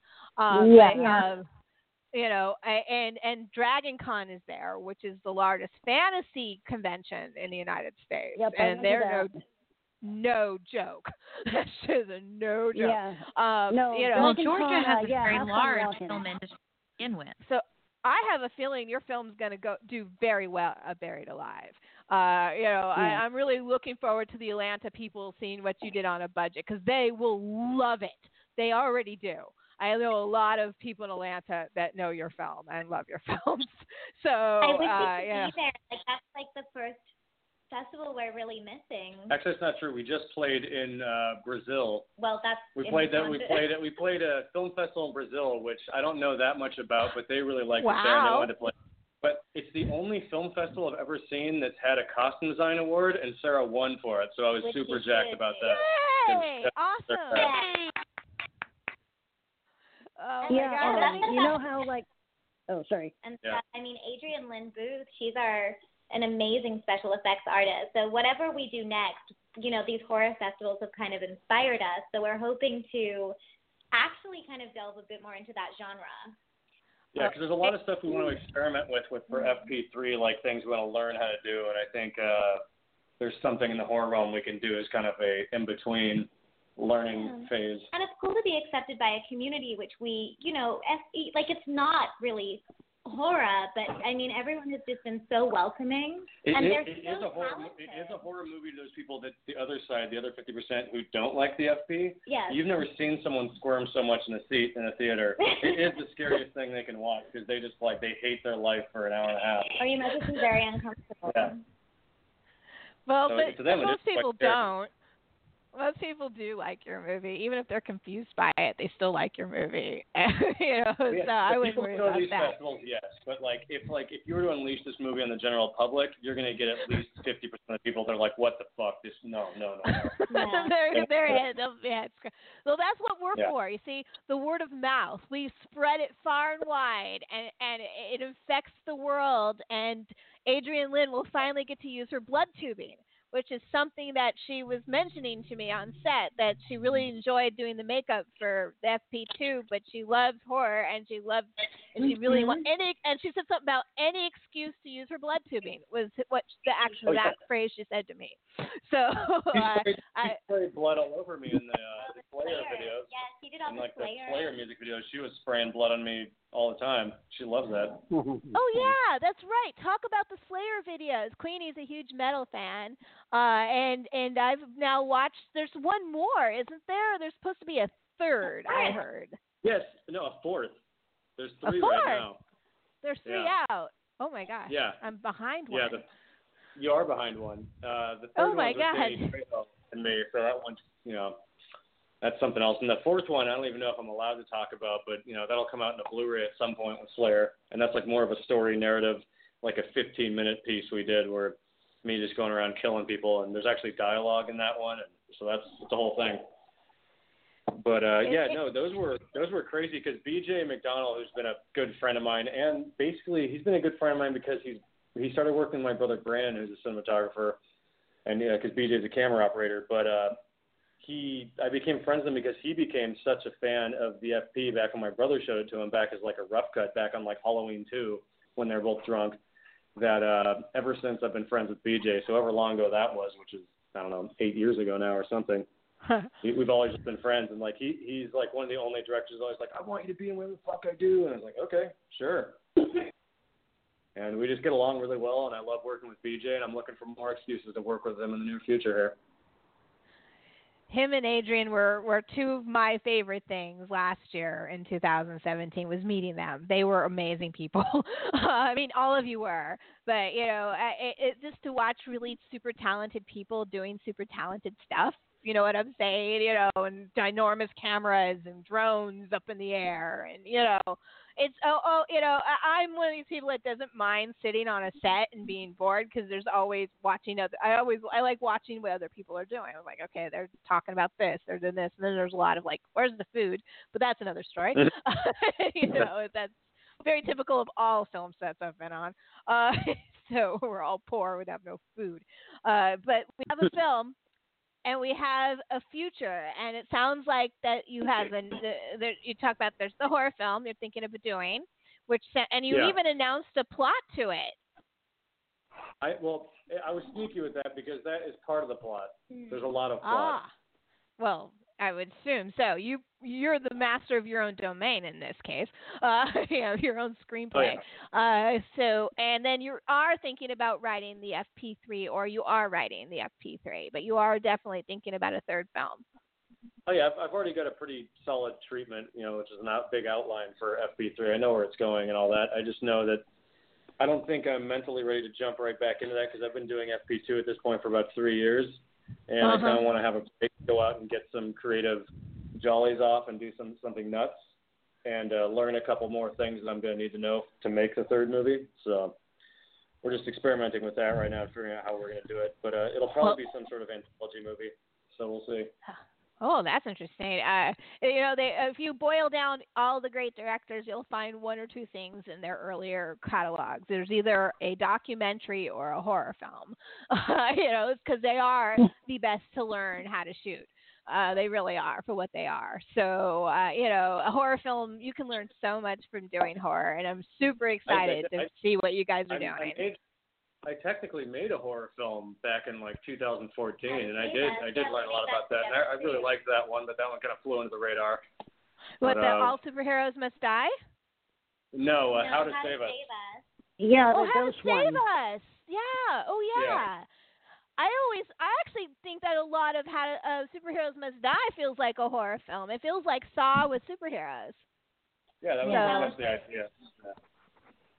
That was basically the idea. But it pissed So, off uh, horror fans because there wasn't enough gore, and it pissed off superhero fans because it wasn't as formulaic as it should have been. Mm. Uh, So kind of- Yeah, hey, that's the first one that I watched. Oh, Oh, that's awesome. Some Yeah. horror fans are the pickiest. I think How to Save Us though is like I mean it's more of I guess a thriller. It's a spooky movie. It's more of like yeah. I get. I think it was Richard Matheson that said, and I like this, where Mhm. he's like, I don't write horror books. I write terror books, where it's more about terrorizing the person than way to where Yeah. they actually it's something that not, it's not jumping out at you it's not scaring you and doing like the torture porn sort of like or gore porn thing it's more like it leaves you with something and like you become more scared of it the more you think about it when you're alone in the dark down the road as opposed to immediately Hmm. i've always responded more to those sort of horror things those are the ones that stick with me more like you know like jacob's ladder is one of those for me Yeah. that always used to Mhm. scare the shit out of me Yeah. but not like really as much watching it as much thinking about it and uh, those Um, ones are generally ones I I respond better to. Like I love like you know I love as much as the next person. You know the guy like walking through the woods with a knife like killing kids and all that. And that those are fun to watch. Those are fun crowd experiences. But I don't know if those interest me as much to make. I, I, a slasher to me is one of those things. If you love it, you want to do it all the time. Like my friend Yeah. Troy, he, hi- his film came out today, uh, Mrs. Claus. It's and it is a slasher.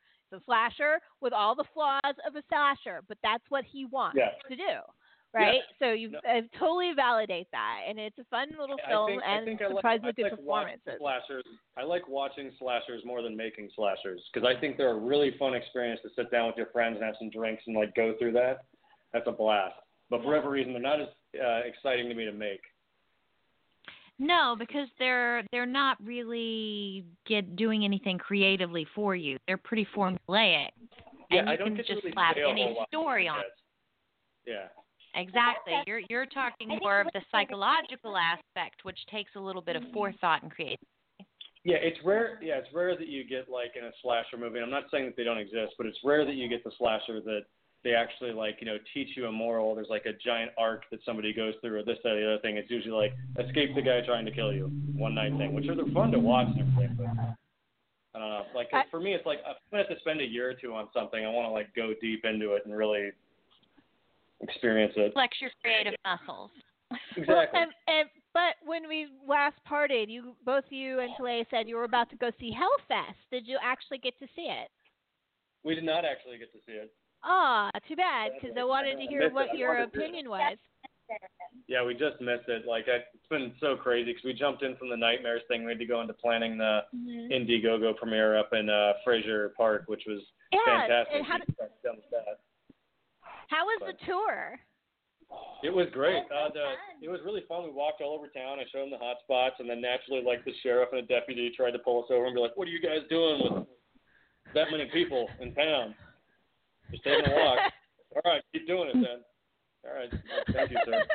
I'm sure you were kind of like a big as you know, uh, Mi- Michael Michael Lee was shooting that with a GoPro, and he's like Yeah, we'll explaining have to the to the police what's going on. So I can't wait to look at that and see if you can actually hear that. Oh, I'm excited. That's awesome. And shout out to Mike Lee. He's one of the coolest dudes on the planet. So he's one of the, my favorite things of 2018. I got to meet Mike He might- Lee. he- So Actually, Michael Lee is also one of my favorite things of 2018. Michael Lee is maybe in my top two. Wow, yeah, I, I, I got nothing to refute that. Uh, it, it, you know, I, I I saw him on the FP set, and we saw each other again at San Diego Comic Con. He's just such a sweetie, and he- and and and enthusiastic and creative and a badass. So you know, shout out Yeah. to So Mike is Lee. Michael Lee's wife, Crystal. Crystal baked 300 duck cookies for our our FP Indiegogo. Uh, premiere. That Yeah. was awesome. So Crystal is also just as amazing. Oh my gosh, really? That sounds I- wonderful. Yeah, it was, it was wild Oh. that whole whole weekend. Yes. Oh, Oh and somebody just got into wreck in front of my house. Sweet. Oh well, you might want to go take care of that. So, uh, Uh, no, it was at the corner of Whitesville. I heard the tire screech. So, uh, of all the festivals, without getting, yeah, I know you don't want to, you got to be political in your answer, but of all the festivals that you've done, and what was your ultimately your favorite experience of of screening the film this year? I you know I can't I can't say because each one had different high points. Like it's really hard to say like there's not like one clear victor because each one has a different experience that like I you know treasured in a different way. Like because like the the Fantastic Fest thing was awesome because like you know we got the we basically got people married and that was like a huge like life changing event where it's basically a bucket list thing where it's like as a creator you're like wow if I'm responsible for something that great like And then I as a producer, it's like, oh, our film premiered at Fantastic Fest. Like on paper, that's dope. But then, like you have, like we went to uh, we went to the Charlotte Film Festival, and that was fantastic. Um, everyone who ran that was amazing, and like that, we had a great reception there, and there was like a there was an excellent crowd response there, and that was a lot of fun to do. That's And a we got to really go- good and- festival. But Michael Lee and Yeah, I got to go. I was like, at the very first go- Charlotte Festival. Oh wow. It is. Yeah, Michael Lee It I it toured the really- whole uh, the whole city, so that was fun. Like that one, we got to do a lot of fun stuff, so that was a blast just on that front. Uh, Nightmares was just incredible too because like Yeah. I've never had a festival like Nightmares to where like you actually get to sit down to shoot the shit and kind of like network with all the other filmmakers. But networking is even the wrong word because it's more like actually just like bro down and share war stories. Mhm.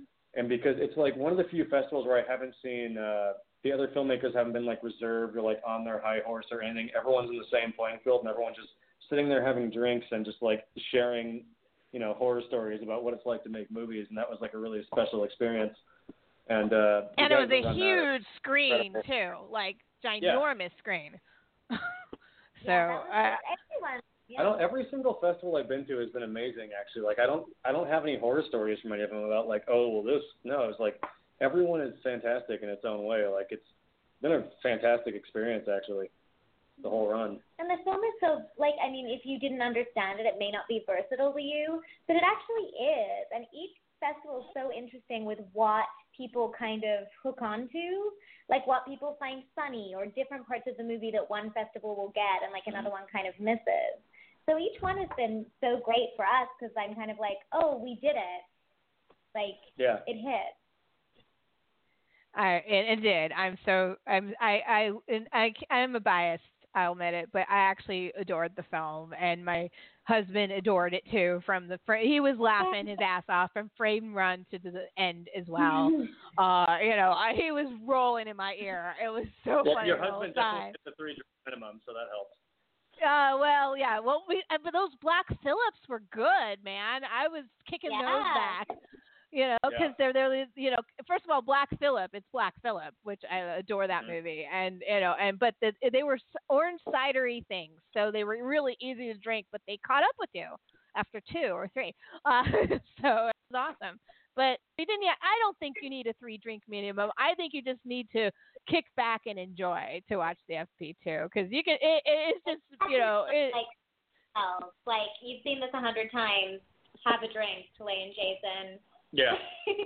Well, no, I think the main Yeah. thing is like, also don't don't watch the movie alone. It's not meant to just like No. watch by yourself on a laptop. Like it's supposed to be watched with people. And honestly, to be fair, like our uh, Indiegogo screening where it was literally in a bar, and also all of our screenings have been at movie theaters that serve alcohol.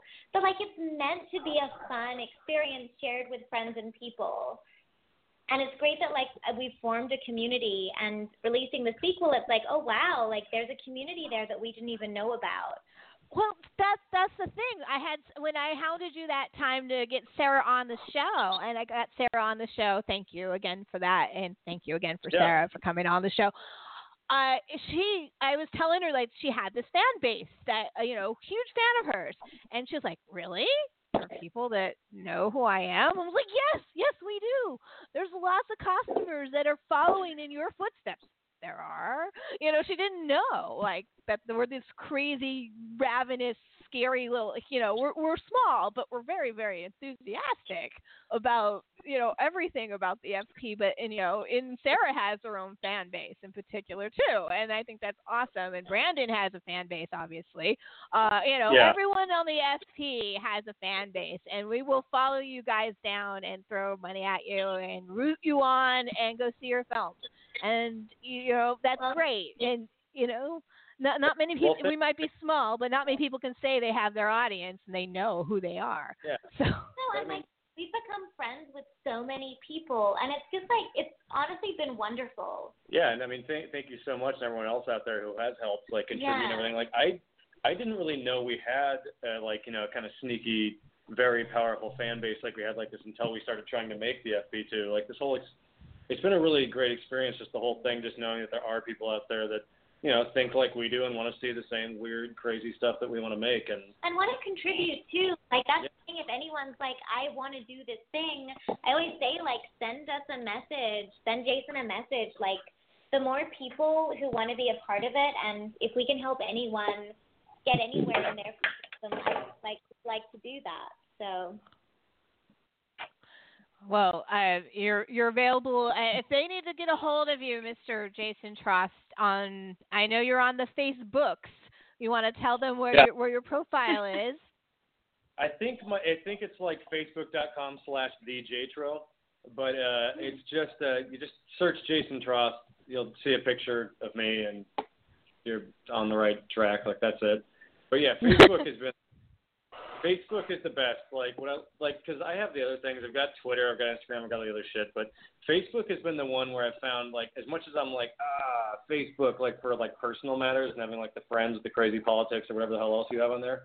The fan page has been the best thing on Facebook out of any of the platforms. Like the community on that page is like commenting and talking back and forth and like the messaging of other people and all the things like literally every my entire career or whatever it is and whatever I've done is pretty much solely responsible for the Facebook fan page.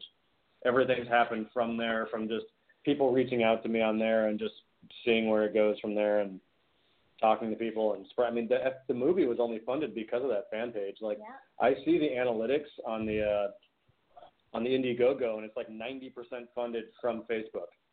Ah, Like the like the traffic that comes there to the Indiegogo page. So it's not. It's like it's literally like Facebook funded this movie, so I can't really say anything bad about it. I I, the I call Facebook the great e- equalizer. It's the best and worst of everything, and and, and really Yeah, is the right. best and worst of everything. I mean, Yeah. I I wouldn't be doing a podcast if it wasn't for Facebook. I wouldn't have met Queenie or Erin Marie if it wasn't for Facebook. Uh, you know, my cousin I Erin, wouldn't have met, I would have met Tallay if it him. wasn't Facebook, like it's, it's just how it goes. No, it's Oh my I don't the think I would have met. that- yeah, I met Tallay because uh, I went to Australia because Fantastic Planet Film Festival demanded that I play All Superheroes Must Die in Australia, and I was like, okay, I guess. And then I went out to Australia and met Tallay, so here we Oh, are. so hard to go I to know, so hard to go to Australia. Australia, I guess. But he wouldn't have had a way to get in touch with me otherwise. Yeah, that's true. Like, And Uh, and and, and you're married and you've been to Australia, which is kind of a bonus. yeah, I guess I guess Yeah. I can just give it all up. I, I did it. Yeah.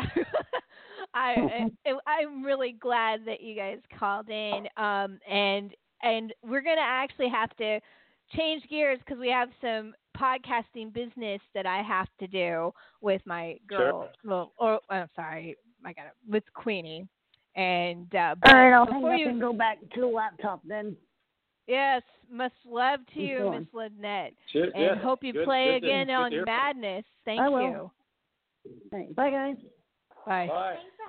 Bye. But- Bye. Bye. So before you guys go for the night, Yeah. um, w- this is our these are a few of our favorite things episodes. So if I went to your um, DVR right now, what are you watching? What are we watching right now? We literally just Yeah. started Lore. I love that podcast, so we started watching the TV series Lore. Um, Cool. We started watching it before On Amazon Prime. Recommend. Yeah. Yeah, there's that. I also you'd you'd find uh, Mandy halfway through watched where I turned it off, and I've got to like watch the good half apparently. And uh, God, what else is there? We're really playing a lot of video Yeah. games, to be honest, like You'd really- Fallout. You'd just see Fallout 76, and you'd see Red Dead Redemption 2 on there right now. Ah, That's that's one of the most popular things this year was Red Dead Redemption 2 came out. So you, you like Yeah. it. I do like it a lot. I think it's cool, but like I've definitely I know I've played too much. Need to take a break because I'm starting to get irritated by things that are like it's a 60-hour story, which it is, but 15 hours of that is you just riding your horse from point A to point B to like find a mission. And like in the first opening hours, like this is beautiful, this world's so cool, and then when you get like 30 hours in, you're like, can I just get there already? So there's little things like that that you like, you know, they definitely like padded it out. And I also know that I've, I'm in too deep. I've played too much. I just need to walk away and take a break because that's annoying me. and it's not necessarily the game's fault as much as me just being like, you know. But yeah, it's it's great. It's fan like because we've got the whole thing with the Xbox X and the 4K TV and all that. So it's like pretty much you'll never leave your house. You just turn it on and have some drinks and I mean, like, Overcooked too. oh, over. We're still beating Overcooked too, hmm video games wise. Uh, then what else? Yeah, what's coming out soon? I guess Well, Fallout, Fallout- comes out tonight. Fallout. Actually, that's why initially I was going to be like, I can't do this any later than nine my time because Fallout 76 is coming out, so I got a book. But uh, do you know the Fallout games at all? Oh yeah. Oh yeah. Yeah, I was They're- they had a that's they, my favorite world universe in games. I love that, like post-apocalypse, 50s future. It's got horror, sci-fi, just everything. the music. The music's fantastic. Liam Like I could just live there. Oh, Lynette says thank you again, and Road Redemption is the best game of 2018, according to Lynette. So that's what I Yeah. got. It's, I mean, So. It's, it's great. The, the problem is, I got so addicted to it, I played too much of it, and now I'm like, I gotta step away from it and get some perspective. well, if, but if anybody knows gaming, as you're and please, if you find a great game, please call in and tell us. Uh, especially since uh, um, I'm not as good at gaming as some people are, eh, you know, and I always need pointers because especially since I'm about to jump into the world of the Twitch. I think I'm gonna go best, get one. Some of the best horror movies out right now are video games. You should get into Uh, it. that's what they're saying. That's what they're saying. And my my my um, what is it? Uh, Good Night Neighbor. My evil genius. She's into that, and Five Nights at Yeah. Freddy, which are horror games. So so yeah, That- That's great. Yeah. So even even my evil genius, who likes spooky and pink, but likes pink more than spooky, is into those games. So I should pay attention. you know what I'm saying? Yeah. I gotta know what the, bond with the daughter. Okay, over bloody teddy bears. Yeah, you know that works for me. I've done that before. I can handle it.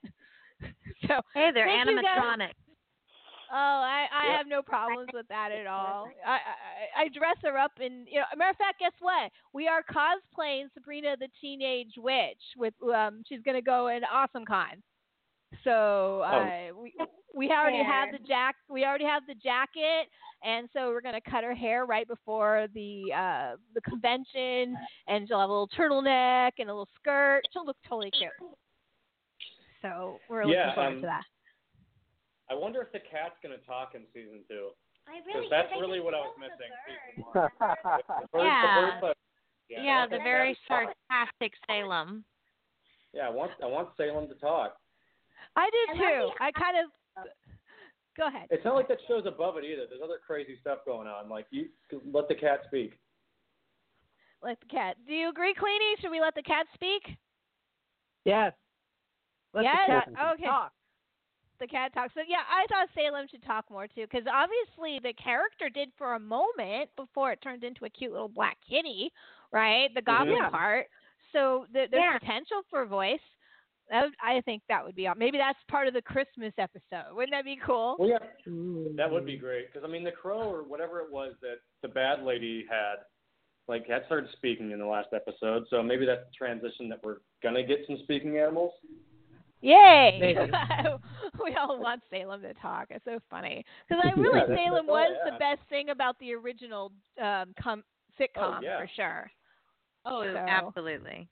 Because I thought So- her cousin, the guy that's with them in the house, I thought he was going to be Salem initially in the pilot you did. because he was like a human and had like the British accent. I'm like, oh, he's going to be Salem, but then he wasn't. I was confused.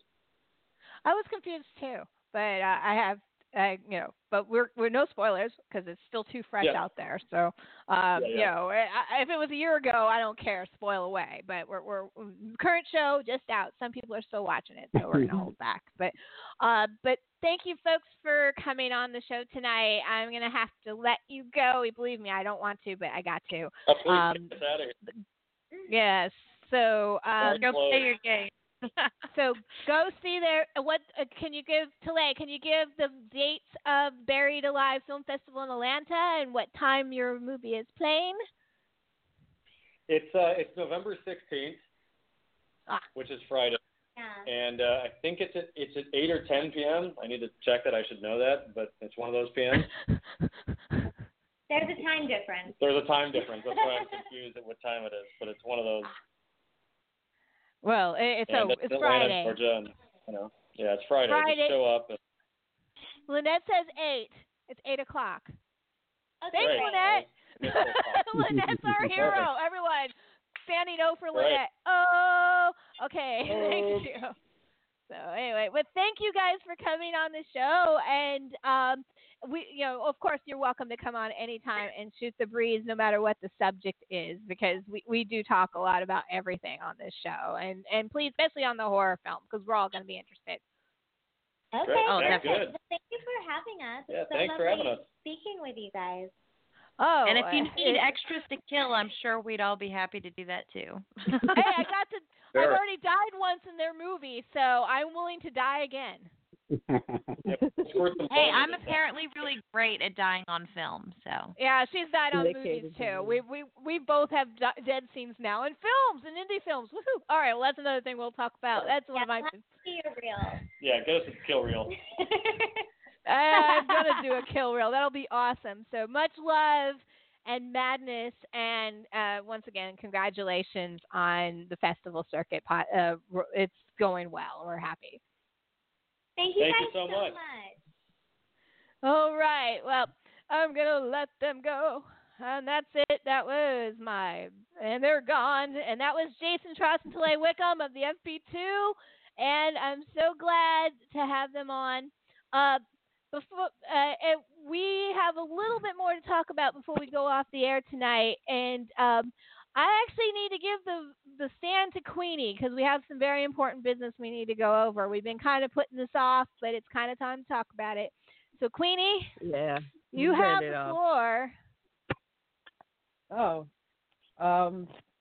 What do you want me to say? Well, you know what what explain what the- you know you can say help you know, be casual. It doesn't have to be grandiose about it. I can be grandiose because I've I've got a flair for the dramatic. But Just, be you cool, know- honey bunny. Be cool. you know, we just talk about what you're doing now, and you know, and you've come to a decision. Oh yeah. Right. You know. Yeah. Well, um, I've been really absorbed into my YouTube channel, and it, you know, I have lots of things that I've been doing on that channel. If you've been watching me in the last year or so, and yeah, um, I I have to leave the sexy witches, not forever or anything like that, but yeah, I have to leave as a permanent cast member.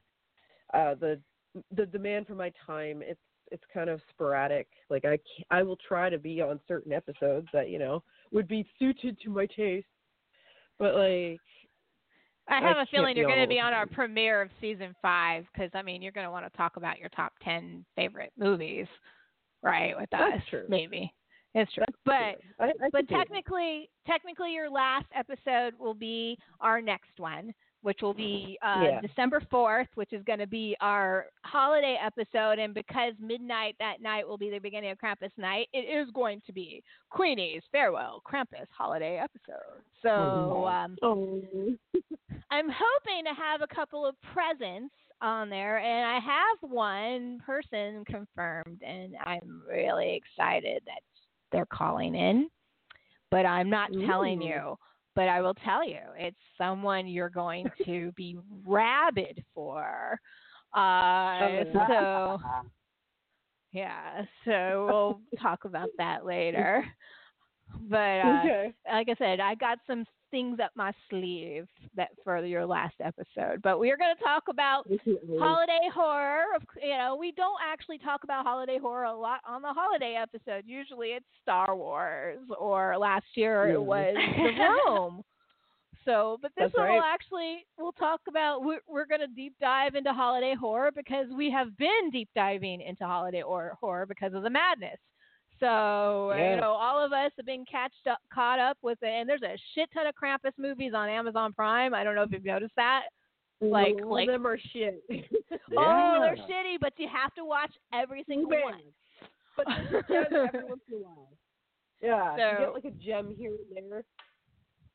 Yeah, so I, I I'm looking forward to, uh, and I think another one called Mrs. Krampus or something dropped recently. uh, you know, Yeah. Krampus. Krampus. Huh? What the heck? Mother Like that title yeah. alone. Mother Krampus. The title alone made me go nope. oh, but you got we gotta watch it. Title.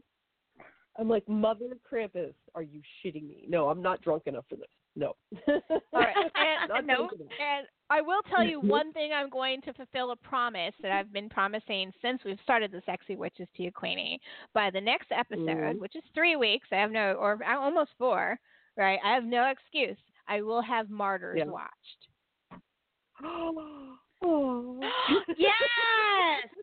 So I am going to watch Martyrs from. Uh, I've been promising, and I have not been keeping this promise. But before you leave as a sexy witch, I will watch Mar- Martyrs and give you my report. Yeah. I've seen Martin three times since we started the See, podcast. Erin's on it. Aaron is on it. Aaron Cogan, have you seen Martyrs yet? I have not. You might want to watch it too, just so we have something to talk about. Okay. Uh, it's it's it's it's a French New Wave and horror. make sure it's the original. Make sure it's the original Yeah, original not the remake, not the American remake. Yeah. No, no, no, no, no. Go to the French one, French New Wave. Yeah, you need to feel like after you've watched it, you've been through an ordeal. It, it's kind of. I know you know the movie um, with uh, Oliver uh, Reed, The Witches, right? You know that movie, Yeah. right? yeah, yeah. It's kind. Mhm. It's in that vein. okay. So be prepared, it, it- but a lot gruesomer, like a lot. Oh my goodness. Yeah. It's, it's Um, hard movie. It's one. It's one of Oh, the reasons it's why I've never actually been able to put it in. And the sexy witch, it hits a bit to home, if you know what I'm saying. Oh. Uh, It's painful to watch, but I love it because it's just so well crafted as a movie. yeah. Yeah, so I, I am going. That is the one thing, not Christmassy, but it is definitely religious. Um, I'll watch Martyrs, and uh, um, but I'm also going to deep dive a lot of bad Krampus movies. Uh, you know, uh, you know, we're not just going to talk about Krampus as the movie. We're going to Krampus the holiday as well. Uh, you know, and any other horror movie like Rare Exports, even though it's not Krampus, it definitely fits into that whole vein because It- it's it definitely exactly. I think this Yeah. year I'm gonna do like really shitty movies that, are done in like the Chris like horror Christmas stuff because like there's so many like all those Krampus movies that I'm talking about like so Mhm. bad. Like I think because last year I did like all the positive ones like these are my favorite holiday horror movies. I did a top five or ten list. This year I think I'm gonna do the worst. I think that's awesome because it'll tie into our show too. So that'll be fantastic. We'll do some really bad holiday horror. I I've never I've seen Santa's Slay finally. I but I still have never seen Christmas Evil, so I probably should watch that before the show. yes, Uh, yes, you should. Yeah, because I I think a I lot. saw that there was. I think I saw that there was another movie called Silent Night now. On yeah, I Netflix. think another- I saw that too. Yeah. Yes. I also need to watch Not Wish Silent Upon. Night, not to be confused with Silent Night, Deadly Night. Wish Upon's Michael Flanagan's earlier uh, holiday horror film. It dropped on Netflix this year, and I need to watch that as Oh, well. yeah. Uh, I didn't So- realize that was holiday. yeah, so it takes place during Christmas Eve, I think. Uh, so yeah, there's uh, so there's a few I need to catch up on before that show. Once again, that would be on December 4th. We're going to take a hiatus for the Thanksgiving holidays and come back in. And boy, that's going to be an important day because you know we got Krampus, and also I've got Ghost that that following weekend. Uh, so it's going to be a, a, a kind of a, and then Queenie's farewell. So it's going to be a big show, and it's our season finale as well. So it'll be the end of season four. So we're going the two hours. We always go the two hours, but we're definitely going to go the two hours that night. Might go a little bit over. Uh, we're right on time tonight, ladies and gentle witches, and everybody else out there in television land and radio land and podcasting land. Uh, we are done. I have a little bleed over, but um, so we're going to talk about real quick. Queenie, what was your most favorite thing you did this year as an event? Uh, as an event, it would Yeah. probably be Crypticon. Crypticon Excellent. Seattle. All right, and I have something I'm going to tell you. Are you ready for this? Yeah. I'm coming. What? Ah, Crypticon? hmm Crypticon next year. You're, you're coming to Crypticon Seattle? For real? Yeah, I've decided I'm going to come visit you. Yeah. Woo! I, now I haven't told Yay. Crypticon yet that I I haven't a- well actually I have told them I'm coming, but I haven't asked for passes yet. I'm I'm not okay. considering that as part of it. I'm gonna even though I'm gonna ask anyways, but I am gonna come. I can afford it. On. I'm gonna come see you Fuck if if you'll ha- if you'll have me. Uh, of course, my darling. Of course. Yes, because you know We will make we've been doing we've been doing this shit for four years, and we have Yeah. actually never met in person. Not in person. wow. Yeah. and and it, it's Amazing. time to fix that, like big time. Hey, maybe we should do a live stream together on your YouTube channel, we could. We could totally do that. like a live in the hotel at Crypticon Seattle. Sweet. You know, Yeah, so I'm gonna start working on that. I'm gonna start working on that soon. I've I've I've been thinking about like what shows do I want to cover for season five, and that one's usually around the same time as one of the Days of the Dead show or the Texas Frightmares. Uh, and I did both those shows, so it's time to do Crypticon. So you know, I gotta do Crypticon. I've, you know, they heard good things about it out there. It's a lot of fun, and I can introduce you to all my weird friends. Oh man. Oh, that, uh, I oh I can't say mom's word. I I have so I'm so excited for the next episode. You have no idea how cool it's gonna be. I hope it works all out. But anyway, uh, anything else you want to say about Crypticon Seattle? And shout out to Michelle Nesk, who uh, you know she's been a big supporter. She helped out a lot with that this year. So Oh yeah, yeah. She was. I I always hang out with her at the con. We we hung out a lot this year. yeah, Shout out to so everybody at Con Seattle. You guys rock. All you haunt You guys rock. people, all you people in the dealer's room, you know, the people who run the fucking con, all you guys, you rock.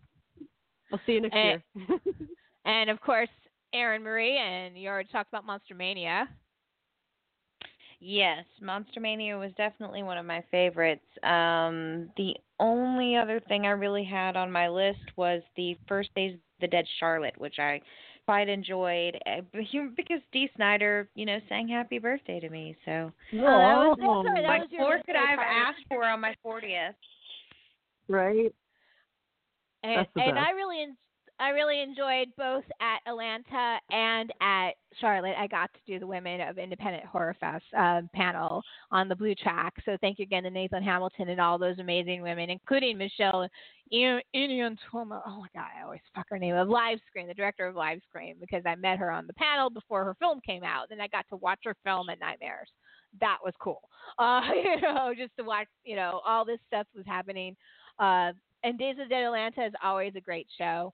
Uh, and they had a great time, and, and Michael Lombardo and his film uh, And did on you- Dreaming of a White Doomsday. Did you happen to see who they announced for Days of the Dead Atlanta this coming year? I saw one person, but I can't remember off the top of my head. Kathy was good. Najimy. Oh, that's Hocus right, Kathy Pocus. and Jimmy. Oh, that's right. fun. And I think Clive Barker might be announced. Or Ooh. about to Yep, be. that I I definitely have to go to that show. Atlanta's going to be my first of the year, I think. Yeah, uh, we, we'll definitely talk about that later on. But a shout out to Atlanta and always is Atlanta. But this year, I would say that the best show I went to was actually overall as a show run runs as a show, not shenanigans, not like you know guest list per se. But even though the guest list was amazing, was Texas Frightmare. Texas Frightmare has a rep of being a really good show. It was probably one of the best run shows I've ever been to. I really, really enjoyed it. There was some flow problems in one of the side rooms, but every but everything was interesting. The small track, the big track, the great setup in the main room uh, where everyone was making money. All the great guests were all busy the whole time, uh, and it was comfortable for most of it. Uh, it was also great for networking. Uh, best show I did for networking this year. Uh, it, it was great. I really, really glad and thank Texas Frightmares again for inviting me to come out on a press pass. And you know, I got to see the the it panel of the kids as they are now, which I think is important. Uh, to see the kids as they're, you know, because a lot of these are nostalgia fests. Like the one of the best panels was Child's Play, clearly a great friggin' panel. Don Mancini and Brad Dourif and, and Fiona Dourif and all these people, right? Alex Vincent. Uh, but they're nostalgia. They're films that are older, um, with the exception of Fiona. Kids are now they're hip. They're happening. It was their first festival. Boy, was that cool! you know. So Texas Frightmare shout out. Kind of like and of course, like the Stranger. Things panel that we got to see the kids. At yeah at Days of the Dead Atlanta that year. Oh my God, that Mhm. was amazing too. And of course, you know, Aaron and I did San Diego Comic Con this year, and San Diego, my my favorite thing was the great debate with Joe Manganiello and Orlando Jones and John Barrowman and Adam Sounds, Lisa Day and Janet Varney, all, uh, and then Aisha Tyler was the moderator, and they just geeked out for an hour, which was awesome. But I also got to see the, a smaller panel like the Discovery of Witches panel, which by the way is being dropped on Shudder. They didn't have a distributor when I went to go see that panel, and now it's going to be released on Shudder soon. So shout out Mm. to that. And of course, what was your favorite thing, Aaron Kogan, at San Diego? Oh, at, at San Diego, uh, it was probably the Clone Wars panel. Uh, I Yep. couldn't believe that they were able to keep it a secret uh, that they're going to finish up the season that came to a halt when the sale went through to Disney, and uh, I many tears, many a manly tear was shed in that auditorium that day. Uh, That was that was an amazing. experience, and to be in Yeah. there, even though I don't have the connection to Clone Wars that some people do, but even I would could not help but get verklempt over that. It was Yeah, just that um, incredible. There was a, a really wonderful uh, season finale, well, series finale uh, to Star Wars Rebels that I was blessed enough to go. Uh, a friend of mine in the 501st took me, and that was on Disney property, actually at the studio, and that was pretty amazing. But overall, my favorite event, uh, and, and this is even including finally tracking down Stan Lee and getting an autograph, which has literally taken me years. We could do half a show on that but um, my favorite was the Mystery Science Theater 3000 return panel and signing at Dark Delicacies. Big shout out to Dark oh, Delicacies in Burbank. yeah, uh, Dark Delicacies. If you're woo! ever in town, you have to visit them. They are the most amazing horror themed bookstore curio, and they have the most wonderful signings and panels. And and that was maybe my favorite panel of all time. It was like having the stars and the the talent of that show in my living room and talking back and forth with them. It was surreal and really cool. It, you know, it's it's been a really good year for that. Uh, next, yeah, and I will have to say I have a big announcement. I got into all five days of San Diego Comic Con for 2019. So guess what our centerpiece of our season five is going to be? Um, that includes preview night. I actually have one day more than Aaron Kogan this year. Actually, I I did open registration and I picked up preview night as well. I got the full boat, yo. Oh, full boat ride! Woo! We're going to the con- So I'm gonna try to. Um, unfortunately, husband did not get a ticket, um, which Oh. sucks. But the, the but the evil genius is coming this year. Right on. I'm gonna bring and we're gonna and I'm gonna try for the hotel lottery this time around. Now that I know a little better and a little smarter, I can probably win something or Nice. get, at least you know. So now that I know the neighborhood, uh, you know, but um, it it'll be an adventure. I wasn't actually thinking of even going, but I thought, what the hell? It's registration time, and I've got the in, so I just went on, logged in, and all of a sudden, I was talking to Aaron on the on the on the PM, and all of a sudden, I was, wait, I think I got into all five days. Hold on. I was like, holy shit. Beginner's Uh, luck. Oh my God! First try on the return registration. So I'm gonna go, and I think I'm gonna camp for the Game of Thrones panel, which was announced that they are releasing Game of Thrones final season in April, April. as God intends. Yeah. Uh, or you know, or or the the the the multi what uh, the faceless God intends in this case. so um, The old gods are new. Yeah, the old gods and new. So we we're really excited that, and you know, even though we didn't talk about it on our first episode, Sexy Witches, the reason why we chose April was because of Game of Thrones. So uh, you know, uh, it, so it kind of like comes full circle, Queenie, back to the beginning, right? So Yep. Yep. uh, And we're all going to have something to say about that.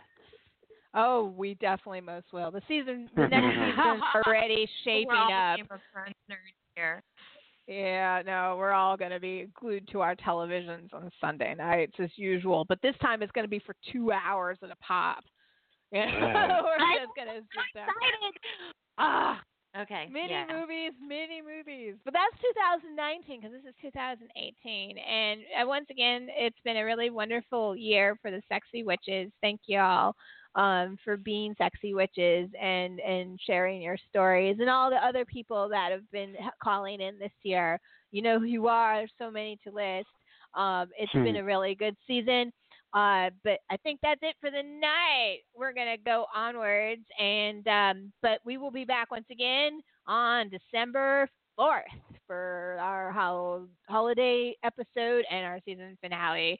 It'll be fun talking bad Krampus B movies. We're gonna hit the bottom of the barrel. We're gonna look go low. We are talking not low.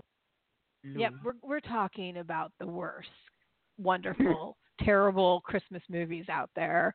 They're there, uh, I, and um, I would also want to give a shout out on that episode. I'm gonna I haven't told her, but I'm gonna ask if she'll come on for a few minutes and talk to um, Emily Intravia, who's been on the show for before on the Feminine Critique, but she does a, a special blog every year where she takes it for the team and reviews every single new Christmas Hallmark movie. So we'll talk to her Ooh. about that. We'll talk about Christmas horror on its own level. So I hope she'll come on. Hope she's Wow. listening to this. So anyway, good night, Mr. Aaron Cogan, and go back to your LA fun house.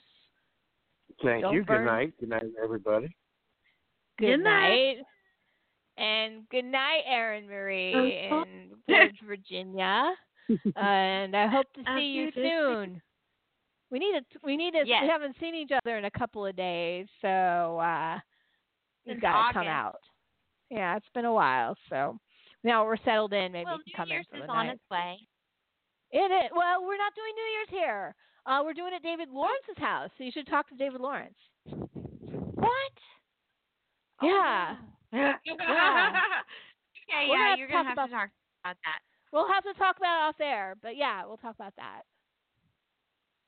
So, um, and and good night, Queenie, until our Good next night. show and our last show Yes. together as a regular and all that fun jazz. But it's been a wonderful run, Queenie, and uh, I knew you wanted to go, and I have no. Pro- I, and I always told you I would not stop you know, it. I never would, would, would you know, I, I said I would never get angry when I knew it was time for you to go, and and it was. It's the right time for you to move, and I'm really excited for what you're going to do next. Thank you, and I will always cherish my time here because it's been fun. You know, we've done lots of cool shit together, and I will see you next year. Oh yeah, and like I said, I think you'll be around a little bit, and uh, you're also, and I'm gonna start looking for a new sexy witch, which there will be no replacement Yeah. for you, but maybe you can help me vet them a little bit because I, I I need I need a gamer and I need my extreme horror geek there, man. They're gonna losing the losing those talent. And not only am I losing a cool person, but I'm losing info. It's a brain drain too. Who's gonna teach me about. Saw? Who's gonna teach me about Hellraiser? what am I supposed to do, Queenie, without you? Who's gonna make me watch those French movies that I I try to avoid? I mean, it's you. I'll still make it's you watch them. Oh yeah, you, oh I know. You're still around. You're still gonna hammer it. But anyway, Yeah. we'll talk about that all on our next show. So anyway, much love everybody and good film hunting. And we're gonna leave you tonight with Machine Head's Catharsis. Good night, everybody. Good night. Good night.